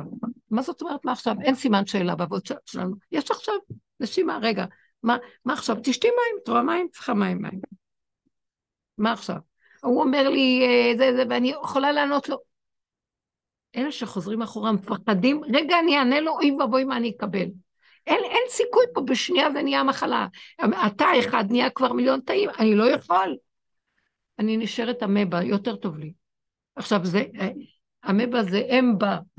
בתוכה יש איזו נקודה שאומרת לה, שכינה. תתמעתי, אכפת לך, תשארי חיה, תנשמי, תצחקי. מתחיל לקבל את הכל פרופורציות אחרות לגמרי, ויש זהירות מאוד גדולה לא להתרחב.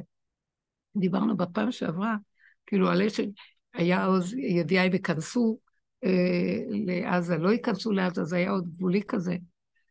ובאמת היה לי, אני חוזרת על זה ואומרת, היה לי איזה אה, קשר עם איזו אישה מדהימה שבא לה אחד המפקדים שם, שקשורים עם התוכנית של עזה, הצבא. ו... והלכתי, היה איזו סיטואציה שביקשו, שבאתי לראות אותה, בקיצור, אני לא רוצה להיכנס לסיפור. אבל uh, היא, היא הייתה במצוקה מאוד גדולה, היא לא ראתה את בעלה הרבה זמן, וכשהוא בא, אז גם כן היה כאילו, התנפלה עליו בקושיות, מה אתם עושים? למה נכנסים? זה מסוכן, לא ככה צריך לעשות, כן צריך לעשות. ולא הבין, מה היא מתערבת בכאלה דברים? מה זה קשור אליה? כאילו, אישה, אישה מאוד חכמה, הלכתי לראות אותה. מקסימה, אני לא יודעת, עד היום אני מסתכלת על ה... במבט שלי על הפנים שלה, אינטליגנטית, יפה, אה, דתית, יש לה, אבל יש לה נאורות פנימית, והיא כולה הייתה בכאב, והיא לא יכלה להביע את הכאב הזה ברמה המקצועית מול הדרג של בעלה, אבל היא רק, כשנפגשו לשעה, שמ-7 באוקטובר לא נפגשו עד אותה שעה, זה מה שרק צעקה. אתם לא עושים את זה. טוב, תראו, איזה זמן שתראי אותו עכשיו קצת. וכאילו, מה שאני קיבלתי מסר, ובואי תראי אם היא בכלל בסדר. יש לה אולי איזה בעיה, אולי משהו? וכשבאתי וראיתי אותה, אני רק רציתי לנשק אותה. מה, תראו אם היא בסדר. תשאלו אם אתם בסדר, אתם יודעים? והיא, ואז השם נתן לי דיבורים. כשהוא נתן לי דיבורים, ממש, דיברתי איתה וגם היא נתנה, הביטוי הזה שהיא אמרה כאן כל כך עזר לי, אבל תראי, לא לשפוט ולא לדון מה הם עושים, כבר הם נכנסים. את צודקת בעיקרון שזה... יש בדברייך, אני ניסיתי להבין, היא כאילו אומרת לי, אני לא יודעת איך להסביר להם, הם לא עושים דברים נכונים כאן, הכל כאן הפוך, למה הם עושים ככה, זה מסוכן, למה... והיא דיברה חזק עם ה... היה לה צער. אבל בסוף היא, אמרתי לה, תראי, הם כבר נכנסים, אז עכשיו אנחנו צריכים להתייחס להכל כאילו אנחנו כבר במציאות של שטח. זה, אנחנו כבר נמצאים בשטח. כשנמצאים בשטח וחיילים בשטח, אסור להרים את הראש ולשאול שאלות. למה, כמה, מתי ואיך ואולי, והיו צריכים לעשות ככה ואולי לא יעשו ככה וכן, כלום. חייל נמצא עכשיו מול תנים, רובים, הוא צריך להיות דרוך, מרוכז, מצומצם, עם כזאת ערנות ודריכות שהמוח שלו בתוך הבשר שלו, לא המוח שלו פה ובלי קשר למה שקורה איתו. זה, הוא צריך להוריד, והפה שלו רוכש רק לבורא עולם. כי מי יעזור לזה? ברגעים של סכנה, באמת, קיומיות. מה? זה ממש לחיות את הסכנה. זאת אומרת, מה שאני ניסיתי רק להגיד לה זה שכאילו נפסיק אה, לכעוס על מה שקורה, כי כרגע זה המצב. עכשיו שהמצב ככה, מה נעשה? וכשדיברתי איתה, אמרתי לעצמי, ואת שומעת? כאילו, השם נתן לי את הדיבורים. כאילו, זו התפיסה שאנחנו בעורף צריכים להיות כמו שהם בחזית צריכים להיות. אנחנו בעורף צריכים להיות מצומצמים, מרוכזים, דרוכים, לא במוח של העולם, לא פתוחים, לא כלום. כאילו, כל רגע אנחנו בסכנה, כי אם רגע המוח שלנו ייפתח, אוי ואבוי, באמת. אני ממש מרגישה את זה. שרגע שזה נפתח לי, אני כמו משוגע. יותר ממה שהיה אי פעם. נחשים עוקצים אותי, המוח שלי רוכש, מה החיים האלה, למה, מה, זה כל מה שעשינו, זה מה שנשאר, אז מה התכלית של עם ישראל, מה, כל מיני שאלות ובלבולים שהם גדולים, שאין להם תשובות בכלל. אפשר למצוא להם תשובות, זה לא עוזר כלום. ורק למצוא, להחזיק את המוח ברגע, בנשימה, ולהיות דרוך ולבקש רחמים. זה שלך, לא שלנו, זה גדול עלינו, זה כבר לא, זה כבר לא הזמן שאנחנו יכולים לעשות משהו, כי תמיד לא יכולים לעשות כלום, אבל היה נדמה שעוד יש איזה זמן. עכשיו זה ממש ברור לידיה, שזה לא בידינו, זה לא בידי עץ הדעת והמוח. זה משהו מסוג אחר שצריך לבוא מכיוון אחר, עם, עם תפיסת אמת מדויקת, זה כוח אלוקי שחייב לבוא כוח של אמת מדויק זה יסוד האלוקות. אה, אז כשדיברתי איתה ככה, היא אמרת לי, זה מה שרציתי, זה מה שרציתי להגיד. ואז היא, היא, אני לא שמתי לב, אבל היא הקליטה את כל השיחה הזאת, והיא העבירה את זה אליו. ואחרי כמה זמן היא מקבלת תשובה, אה, טוב, זה עבר לחיילים. כזה חמוד, לא יודעת, אולי הוא סתם כתב, אולי הוא רצה להרגיע אותה, לא יודעת. על כל מקרה, היו שם דברים באמת שיש בהם... אה, אז אני אמרתי, מה אני דיברתי שם, אני מדברת לעצמי, שאנחנו צריכים להיות בדיוק באותה תפיסה פה. אין חזית או עורף, כולנו בסכנה. זה מומחש להם בגוף, מה קרה לכם? בנפש זה עוד יותר גרוע מגוף, כי כשאדם משתגע, עוד בגוף זה... אבל בש... במוח, אדם זה משתגע, אנשים משתגעים. תדעו לכם שיש סערה ובהלה ועיבוד אה, מרכז, מה שנקרא. מה זה עוזר? מה, מה זה מועיל?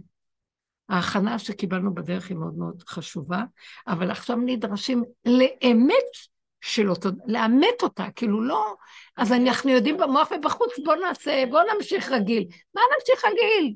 לחיות את זה. לא להרשות לעצמי עוד את המשחק מול השני וזה וזה. כבר לא צריך לשחק מול אף אחד. גם אף אחד לא יבחין, כן יבחין, כולם, ב, כולם בבלבולים של עצמם, מי יבחין? אם את כן או לא, תגידי את הנקודה שלך, אבל לא להתרחב על העולם, הכל קטן, צפוף וקרוב אליך. זאת אומרת שלא יהיה אכפת לנו להעיר לאף אחד, ולא להגיד לאף אחד, בוא נגיד שקרה והערת, אז הערת וזהו. אם לא לפני אז אחרי, לא משנה כלום, תחזרי להיום, אם בקולות תשמע. היום, היום. את מתחברת לתודעת משיח. לא תודעה נקייה, תודעה של אמת פשוטה, שהכל יכול לקרות שם. מכיוון אחר לגמרי, זה לא אחד ועוד אחד שווה, ואולי ואבל ואם ופן, וכוח המנגד בא, ואז אתה צריך להגיד לו אלף צידוקים, למה לא, למה כן, אין ויכוחים, אין ניצחונות, אין נצחנות בכלל. לא, הם כל הזמן, אנחנו נצח, אנחנו נצח. יאללה. זה מקום אחר לגמרי. אתם לא מבינים ש... אי אפשר. אי אפשר, אי אפשר. מי שזה נוגע בו בבשר יודע את האמת. אי אפשר, אני ראיתי את זה, הרמתי לקצת את המוח, כאילו מה, איך, מה יהיה, לא. ושמתי את עצמי בתוך זה, וכמה שנים של עבודה, אז לאן זה מוביל, מה מוביל, חושך, מה, מו, מה. אוי ואבוי מה שנפתח לי. תיבת פנדורה של נחשים ועקרבים, ועוד יותר מכל הפעמים נהייתי רגישה פי מיליון והסכנה הרבה יותר גדולה. ואז אמרתי, לא, לא, לא, שום דבר לא יודע, לא מבין, לא כלום, מה יש לך? נשימה? תתחברי לנשימה ותתאמני בה, זה פה, זה בין הנשימה לפה. משיח, מריח ומסיח, זהו. ועוד פעם ועוד פעם ועוד פעם, ונהיה, נו אז מה, מה, מה? עצם הסחת הדעת מהמוח הזה זה כבר ישוע. כמו ילד קטן ששמח לו, הוא לא, מה, אכפת לו? שומרים עליו. אדם כזה, אני אגיד לכם מה, הוא שמור. הוא מוגן, כי המוח שלו לא פתוח בתודעה של העולם. הוא לא רואה עולם, לא שומע, לא, הוא לא מתערבב. דעות, מה עושים פה, לא עושים פה, כן, לא קשור אליי כלום. חבל לי לשים את הראש שמה. זה שתי חיות שרבות אחת עם השנייה, יטרפו לי את הראש כשאני שם אותם באמצע. זה לא, זה לא זמן לשים שום ראש. עץ הדעת טוב, עץ הדעת רע. בכלל זה לא זמן. אין לבקר, אין לצפות, אין לדרוש, אין כלום. יש לחזור לרגע, לצמצם, ולחיות חזק עם המציאות. אנחנו צריכים להיזהר, לא להתערבב מדי עם החדשות, עם הפוליטיקה, עם כל מה שקורה, לא יותר מדי, תזהרו מזה. אתם קולטים מה אני אומרת? צריך להיזהר, כי זה מושך לעץ הדעת. מה אומרים, ואומות העולם, ומה מה עושים, לא עושים. אין, אני לא אכנס בזה, כי זה יכול להיכנס גם בתור דעות. זה ברור לי שזה, אנחנו בסכנה. ההנהגה של עץ הדת מסוכנת. אם אנחנו לא מהמקום הזה של תודעת משיח נאפשר לאור החדש להיכנס, רק הוא יציל אותנו מהמצב הזה. האור הזה יביא לנו ישועות מכיוונים אחרים לגמרי. כי במציאות איך שהיא נראית בטבע, זה נראה כאילו יש מי ש... אל תדאגו, אנחנו מחזיקים, יודעים מה עושים, אנחנו... אל תספרו לי סיפורים יותר. לא מקודם, גם קודם ידענו, אבל עכשיו זה וידוא הריגה גמור. ברור. מה יש לספר פה? לא סומכת. אין, אין. מקום שאין שם את החיבור של התמעטות שכל הטבע של האדם, שזה כוחי ועוצם ידי ודמיון האני הישותי בפני כוח כל הכוחות, אין מה לדבר פה. אנחנו הולכים עם כוחנות, עם כוחי ועוצם ידי. אנחנו הולכים, תסמכו עלינו, אנחנו ננצח. פעם אחת לא שמעתי בעזרת השם, היה איזה אחד שדיבר מהמנהיגים אתמול, מי שהראתה לי אמר, שאמר בסוף בעזרת השם. כולם דיברו, לא, אף אחד לא אמר, וכל, אנחנו נעשה, אנחנו יכולים, אנחנו זה ואנחנו... טוב, לא נורא. מה זה? זה רק דיבור, אני לא באה להגיד. בורא עולם ייכנס בפה שלהם ויעזור דרך הדיבור הזה לסדר את כל המערכה האחרת. ואנחנו צריכים לתת לו מקום שייכנס. אם אתם קולטים מה אני מדברת, זה... אתם לא מבינים, בחוק, ה... בחוק ההיולי, נקודה קטנה עושה הרבה, אנחנו, זה לא כמו, זה לא כמו הטבע. מקום קטן שאדם עושה הרגע, והגילוי של... נקודת נצח של אור של משיח שמתגלה, עושה רבות. זה לא כמו שאנחנו במוח סופרים ומונים, זה משהו אחר לגמרי. זה סוג אחר של תודעה ואור. אור חדש מתחיל להתגלות פה. ועל מנת שהוא יתקיים בנו, אנחנו צריכים לא לערבב אותו עם האור של עץ הדעת, כי זה עושה קצר ומסוכן. וזה לא הולך זה וזה. זה תדר אחר לגמרי. זה ידוע שהטבע שונא למשיח. תדר הטבע, הוא מתנגד למשיח ורוצה להרוג אותו. זה לא מתאים. צריך ללכת למקום אחר לגמרי בתודה. ועשינו הרבה הכנות, עשינו הרבה עבודות. אתם מבינים על מה אנחנו מדברים, לא? זה לא, זה לא לתת לה, בואו, לא לתת למוח לשאול שאלות, לרצות להבין, להתרחב על דברים, אל תאמינו לו. אל תאמינו להבנות, להשגות, לכל זה. זה אפשרויות של uh, פופולציות והבנות. באמת אין הבנה, זה ככה וזהו, זה אמונה. היא ככה וזהו. איך אני אדע? אין שאלה איך אני אדע. תדעי וזהו, נקודה. תחליטי שאת יודעת. אתם מבינים מה זה אמונה? תחליטי שאת יודעת. אל תגידי, איך אני אדע, מישהו יבוא יגיד לי, למדו אותי, את קובעת שאת יודעת. אתם מבינים מה אני מדברת?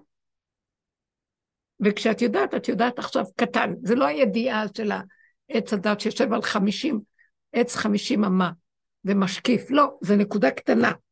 נקודה קטנה. במקום הזה מתגלה אור גדול, והוא מוליך אותי, וזהו. ורגע, ועוד רגע, תודעת היום, קו האמצע, אלוקות. זה לא תודעה של עץ הדת, שזה תמיד או עבר או עתיד, ורגע, הרגע של האמת נעלם בשנייה, ואין לך מעמד שם. טוב, נשאל קצת שאלות, שאני אוכל קצת לראות מה הביאו כאן לכיבוד. יש לי איזה לא, לא, שאלה. בסדר, בסדר. אני יכולה, רבנית? רבנית? אני יכולה? כן? כן. תודה, תודה רבה. בזמן האחרון קורה לי משהו מעניין, בחודש האחרון. משהו בזמן משתנה. משהו רציתי בזמן. לשאול אותך, אני לא יודעת, משהו בז... אני לא מצליחה לאחוז בזמן. אני גם שאומרים לי, היום יום שני, הוא לא יום שני. מדהים. הוא, הוא... לא ברור מה הוא. אני לא יודעת, משהו בזמן כבר לא כמו שהוא היה פעם. רציתי... לא, אני רוצה להסביר לך מה קורה לך. אוקיי. הזמן הוא אותו זמן. המוח שהגדיר את הזמן נופל. המוח של עץ הדת נופל, והמוח של עץ הדת מאוד מסודר. הוא מגדיר, זה יום ראשון, זה יום שני, זה שעה כזאת, זה הדקה הזאת, זה היה אתמול, זה מחר. זה נופל להגדרות, ספריית ההגדרות קורסת, ונהיה פששש. אה, אני נחתי לאיזה רבע שעה, נחתי כזה, ושקעתי באיזה שינה שאני גם לא רגילה, ממש שינה חזקה. שרגע אה, משהו העיר אותי, לא ידעתי אם ישנתי יומיים, או זה לפנות בוקר, או איבדתי לגמרי שום דבר שהיה מוכר. וזה היה בשבילי פלא, כי אני מאוד ערנית, אני בקושי ישנה, אני יודעת איפה אני. כלום.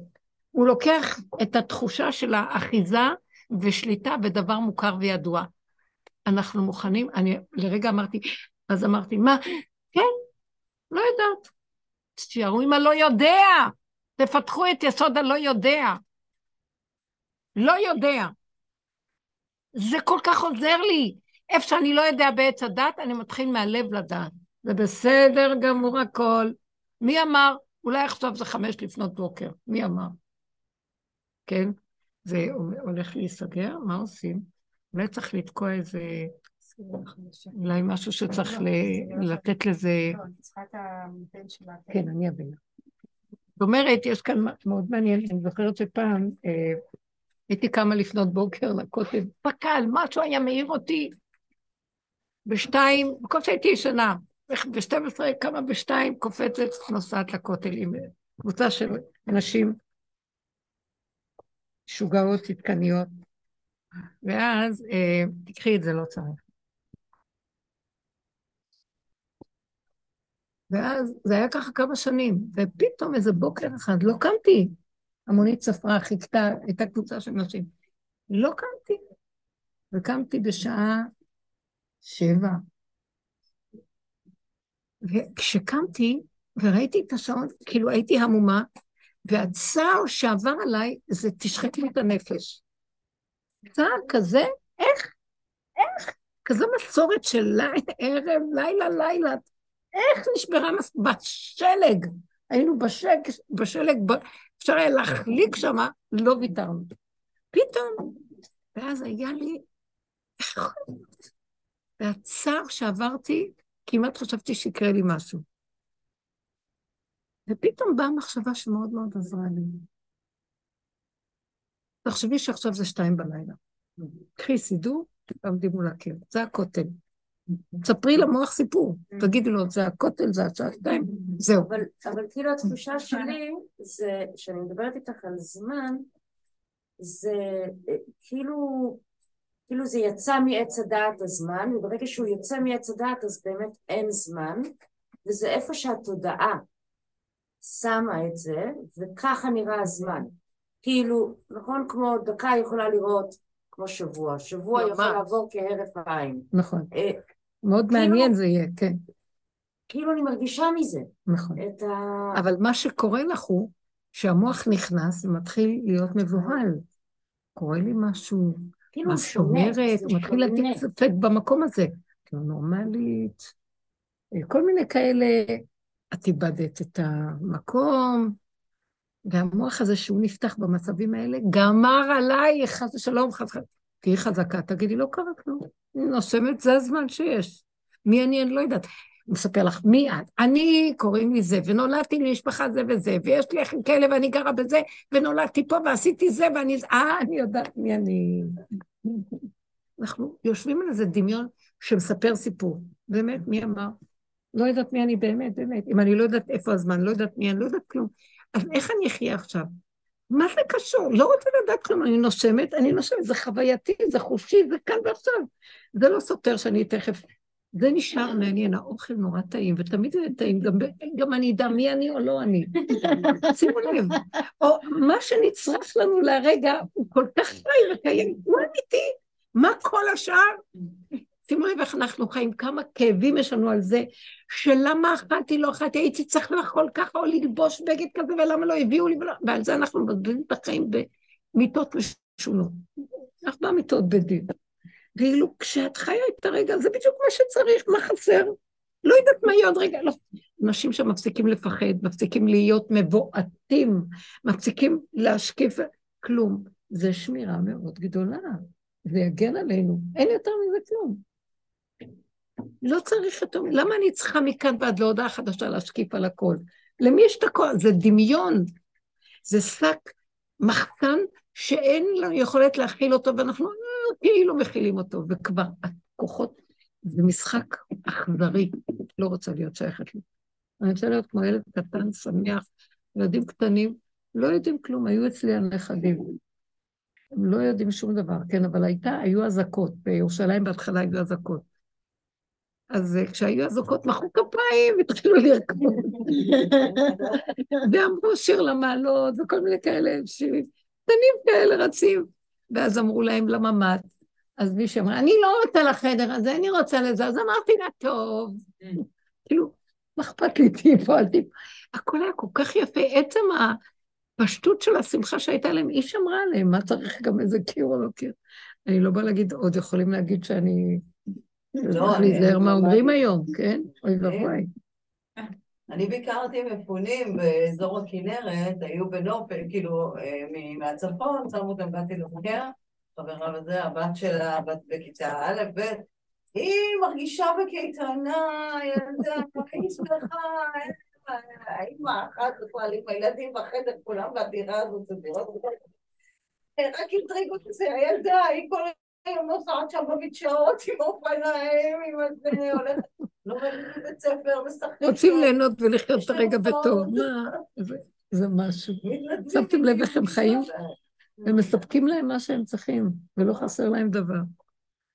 לא, אנחנו לא רוצים להיות מנותקים, אבל בד בבד שאני פה, יש רובד שצריך לאמן אותו, לא להתרחב עם הפה, עם התודעה הזאת, רק יותר עם המצב ההווה, החושי, אה, הנתון, מה שהעין שלי רואה, מה שהאוזן שומעת, מה שמריחים, יש בזה חיות הרבה יותר גדולה מאשר אני חיה ומתה. הרגליים שלי במוח, וכל היום אני רק דואגת כמו איזה חולה כפייתי על איזה דבר שאין לי אליו פתרון ואין לי מוצא מה לעשות איתו.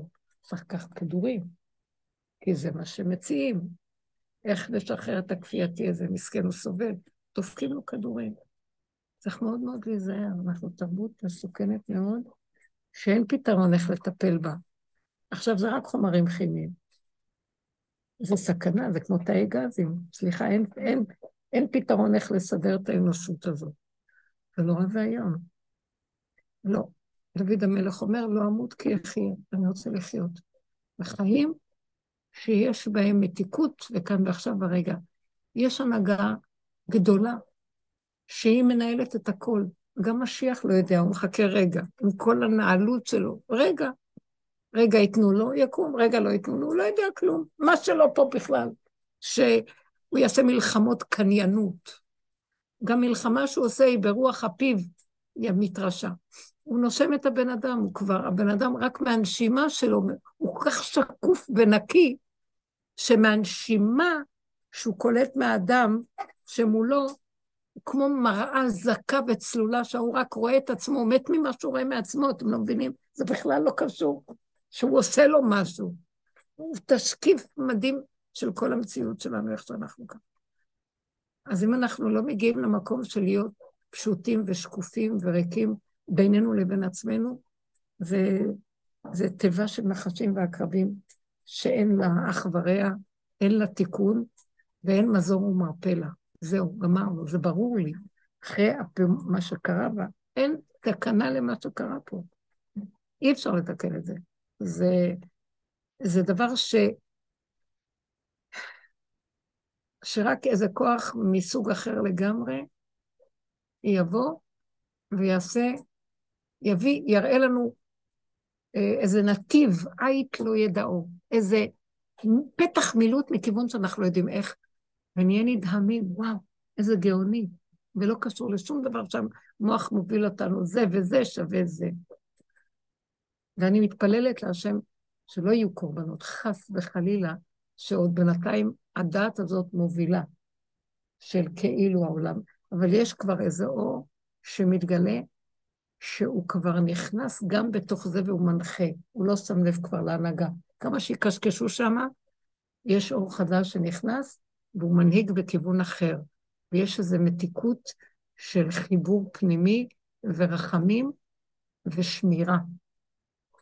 כן, מרגישים את זה בדברים דקים, שזה מראה שזה כבר נמצא פה האור הזה. אבל אנחנו נדרשים להיות יותר נאמנים לכיוון, יותר דורשים מעצמנו, יותר מתחייבים לנגוע בנקודה, ולא לשחק איתה. כאילו, נו מה, אין לי להתווכח, אין לי להתנצח, אין לי להתמסר כמו משוגעים. תחפשי את המקום הקטן שלך, תשימי שם את הראש ותהיי עם הפה אליו. ראש באדמה, ראש בפה, זה הרקה, לעשות את המוח הרקה לפה, כאילו אני אוכלת את הראש שלי כל הזמן, זה טוב. ולפעמים אני רוצה לשתוק, ואין לי כל כך לדבר, הוא אומר לי, דברי, דברי. אני מרגישה שה, שה, שהדיבור מסיח, המשיח הוא עניינו של לדבר, להגיד, זה תנועות, האותיות נקראות תנועות מלשון להזיז, זה מניע את כל התודעה החדשה, היא נעה ככה, לא להרדים אותה. המוח מרחף לי, לא רוצה לדבר, לא אומר, תדברי, תגידי. תשימי את המוח בפה ותדברי ותגידי. עד שנהיה לי שקט ועוד פעם, כאילו מישהו אומר לי, נו, תדברי. בסדר, ואחרי זה לפעמים אני אומרת לו, כן, אז יש גם דיבור פנימי בלי לדבר. ויש גם רגעים של שתיקה, אבל השם רוצה את הקשר שלנו איתו, ולסמוך עליו. וכשאתן מדברות, תאמינו שהוא שומע, ותאמינו שהוא יודע, ותאמינו שזה קיים. תאמינו. מה הכוונה תאמינו? תדעו. אתם יודעים מה זה תדעו? תחליטו שזה קיים. תחקו אותה. טוב, אין מילים אחרות להגיד. מה זה, אני, לא הכי תאמיני שמישהו שומע, זה המוח הרשע הזה, הוא שובר את הנקודה. לא. אם אמרת, אם יצא לי, יש מי ששומע, והוא זה אני. לא אכפת לי, אני שמעתי, הוא שמע. אתם מבינים שזה זה דבר אחד. מאיפה אני יכולה לקחת איזה סימוכים, שאמרתי לכם כמה פעמים, שהחבורה של רבי שמעון התכנסו ביחד לדבר, ללמוד תורה. ואז הם לקחו את הפסוק שכתוב בפרשת בראשית, והם שאלו את רבי שמעון, מה זה כתוב? נעשה אדם בצלמנו כדמותנו. מה שנעשה בלשון רבים?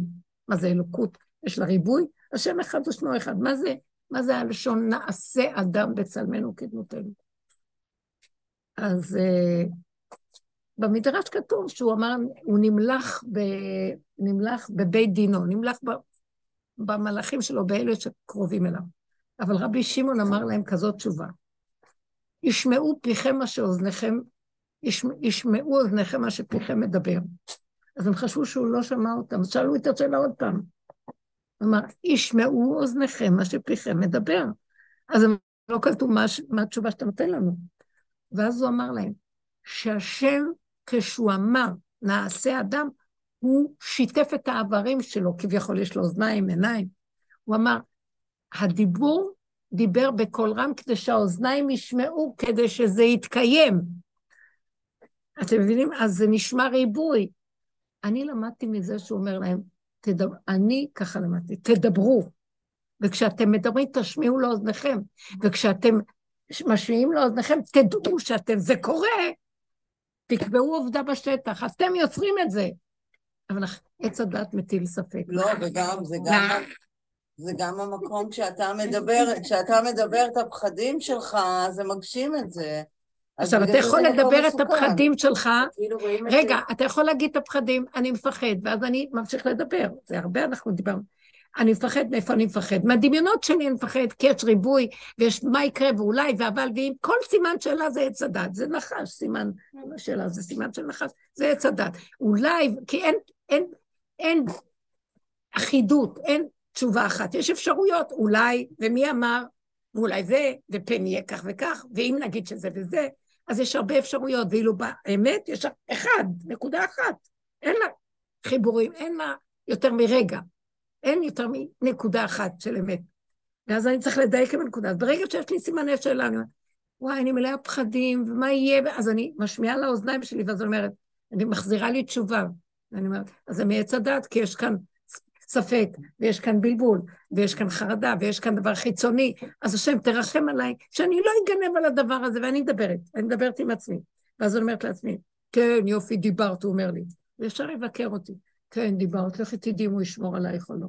פתאום אני אומרת, אם אני השמעתי לאוזניי והסברתי לעצמי שזה לא מהמוח יבוא, אז זה יבוא רק ממך, מהרגע הזה של הנשימה הזאת, אז תזכה לי שאני אהיה בנשימה הזאת. ועכשיו שאמרתי את זה, אני יודעת שהוא ישמע אותי, והוא יזכה לי. ככה אנחנו צריכים לעבוד, הבנתם? אני לא צריכה להטיל בזה ספק, כי הורדתי את זה למקום שאם אמרתי כך זה צריך להיות, כן, יש אפשרות אחרת. פה זה לא, אז מה כן? הבנתם מה אני אומרת?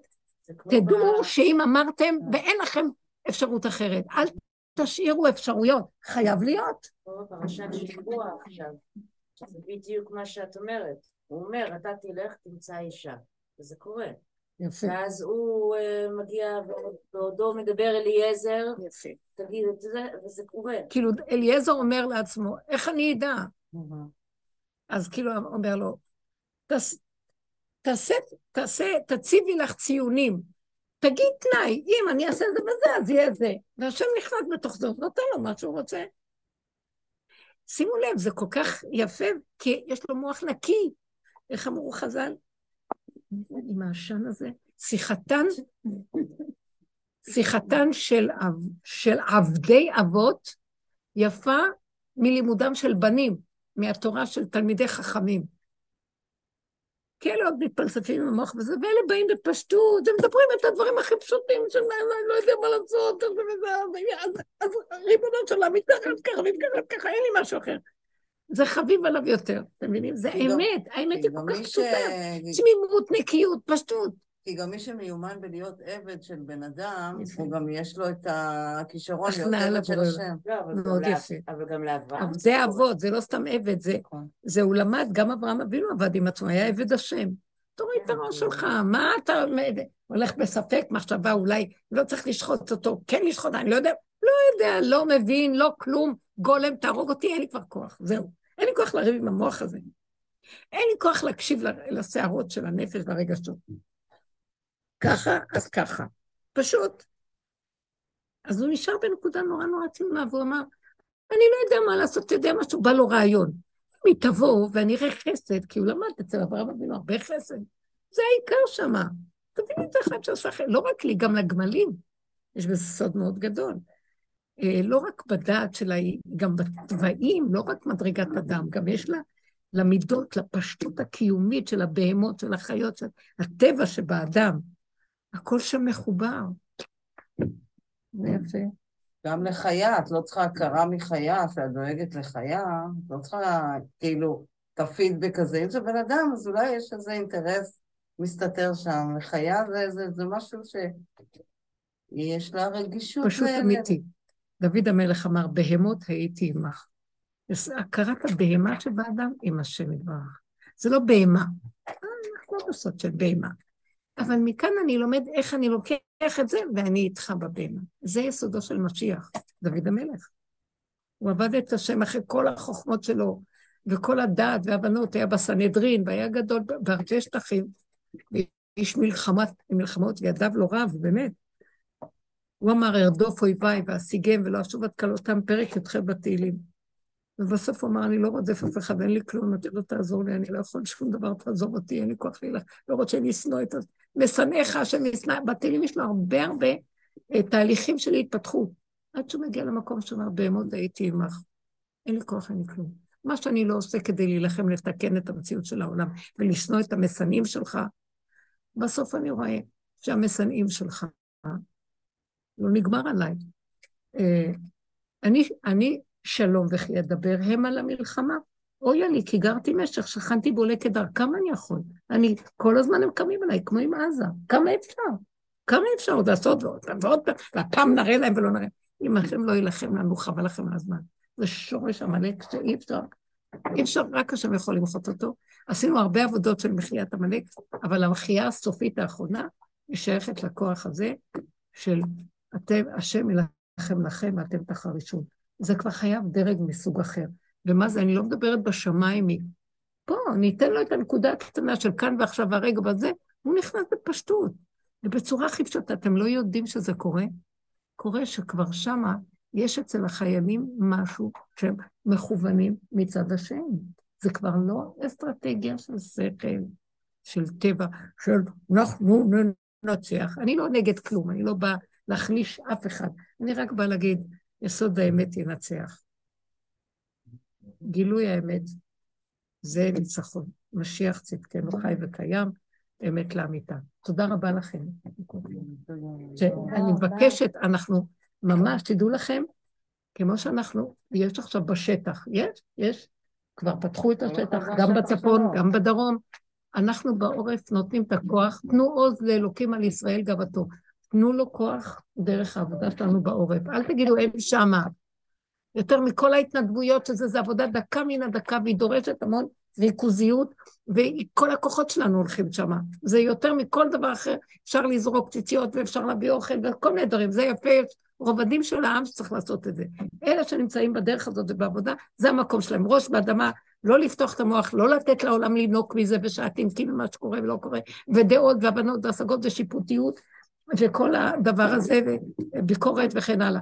לא, גם לא דרישות עצמיות, לא כלום. דרישה נקודתית של מיקוד וצמצום וחוזק פנימי, ורק הפה פתוח, כמו שחייל צריך במערכה, ככה אנחנו בעורף, ועם השם יתברך. זו מערכה בפני עצמה, ומשם דווקא זה מגיע, אנחנו באחורה נביא את מה שצריך, מקדימה הם יקבלו מזה כוח למקום שלהם, לעשות את העבודה הנכונה. זה חייב, זה, זה איש את רעהו יעזורו, ככה זה עובד. השם ייתן לנו כוח, אמן. הוא חי וקיים ומתגלה. ושלא יהיה, בעזרת השם, אם יתעקש, לא חייב להיות כמו שהנביאים אומרים ש, שיכול להיות כאן מצב לא פשוט. בעזרת השם שהכל ילך חלק ופשוט, אנחנו בתוך הקופסה, הוא לא נדע איך היה, ופתאום תהיה גאולה והכל יהיה בסדר. לא נדע, יותר טוב לנו לא לדעת. תודה רבה לכם. תודה. תודה.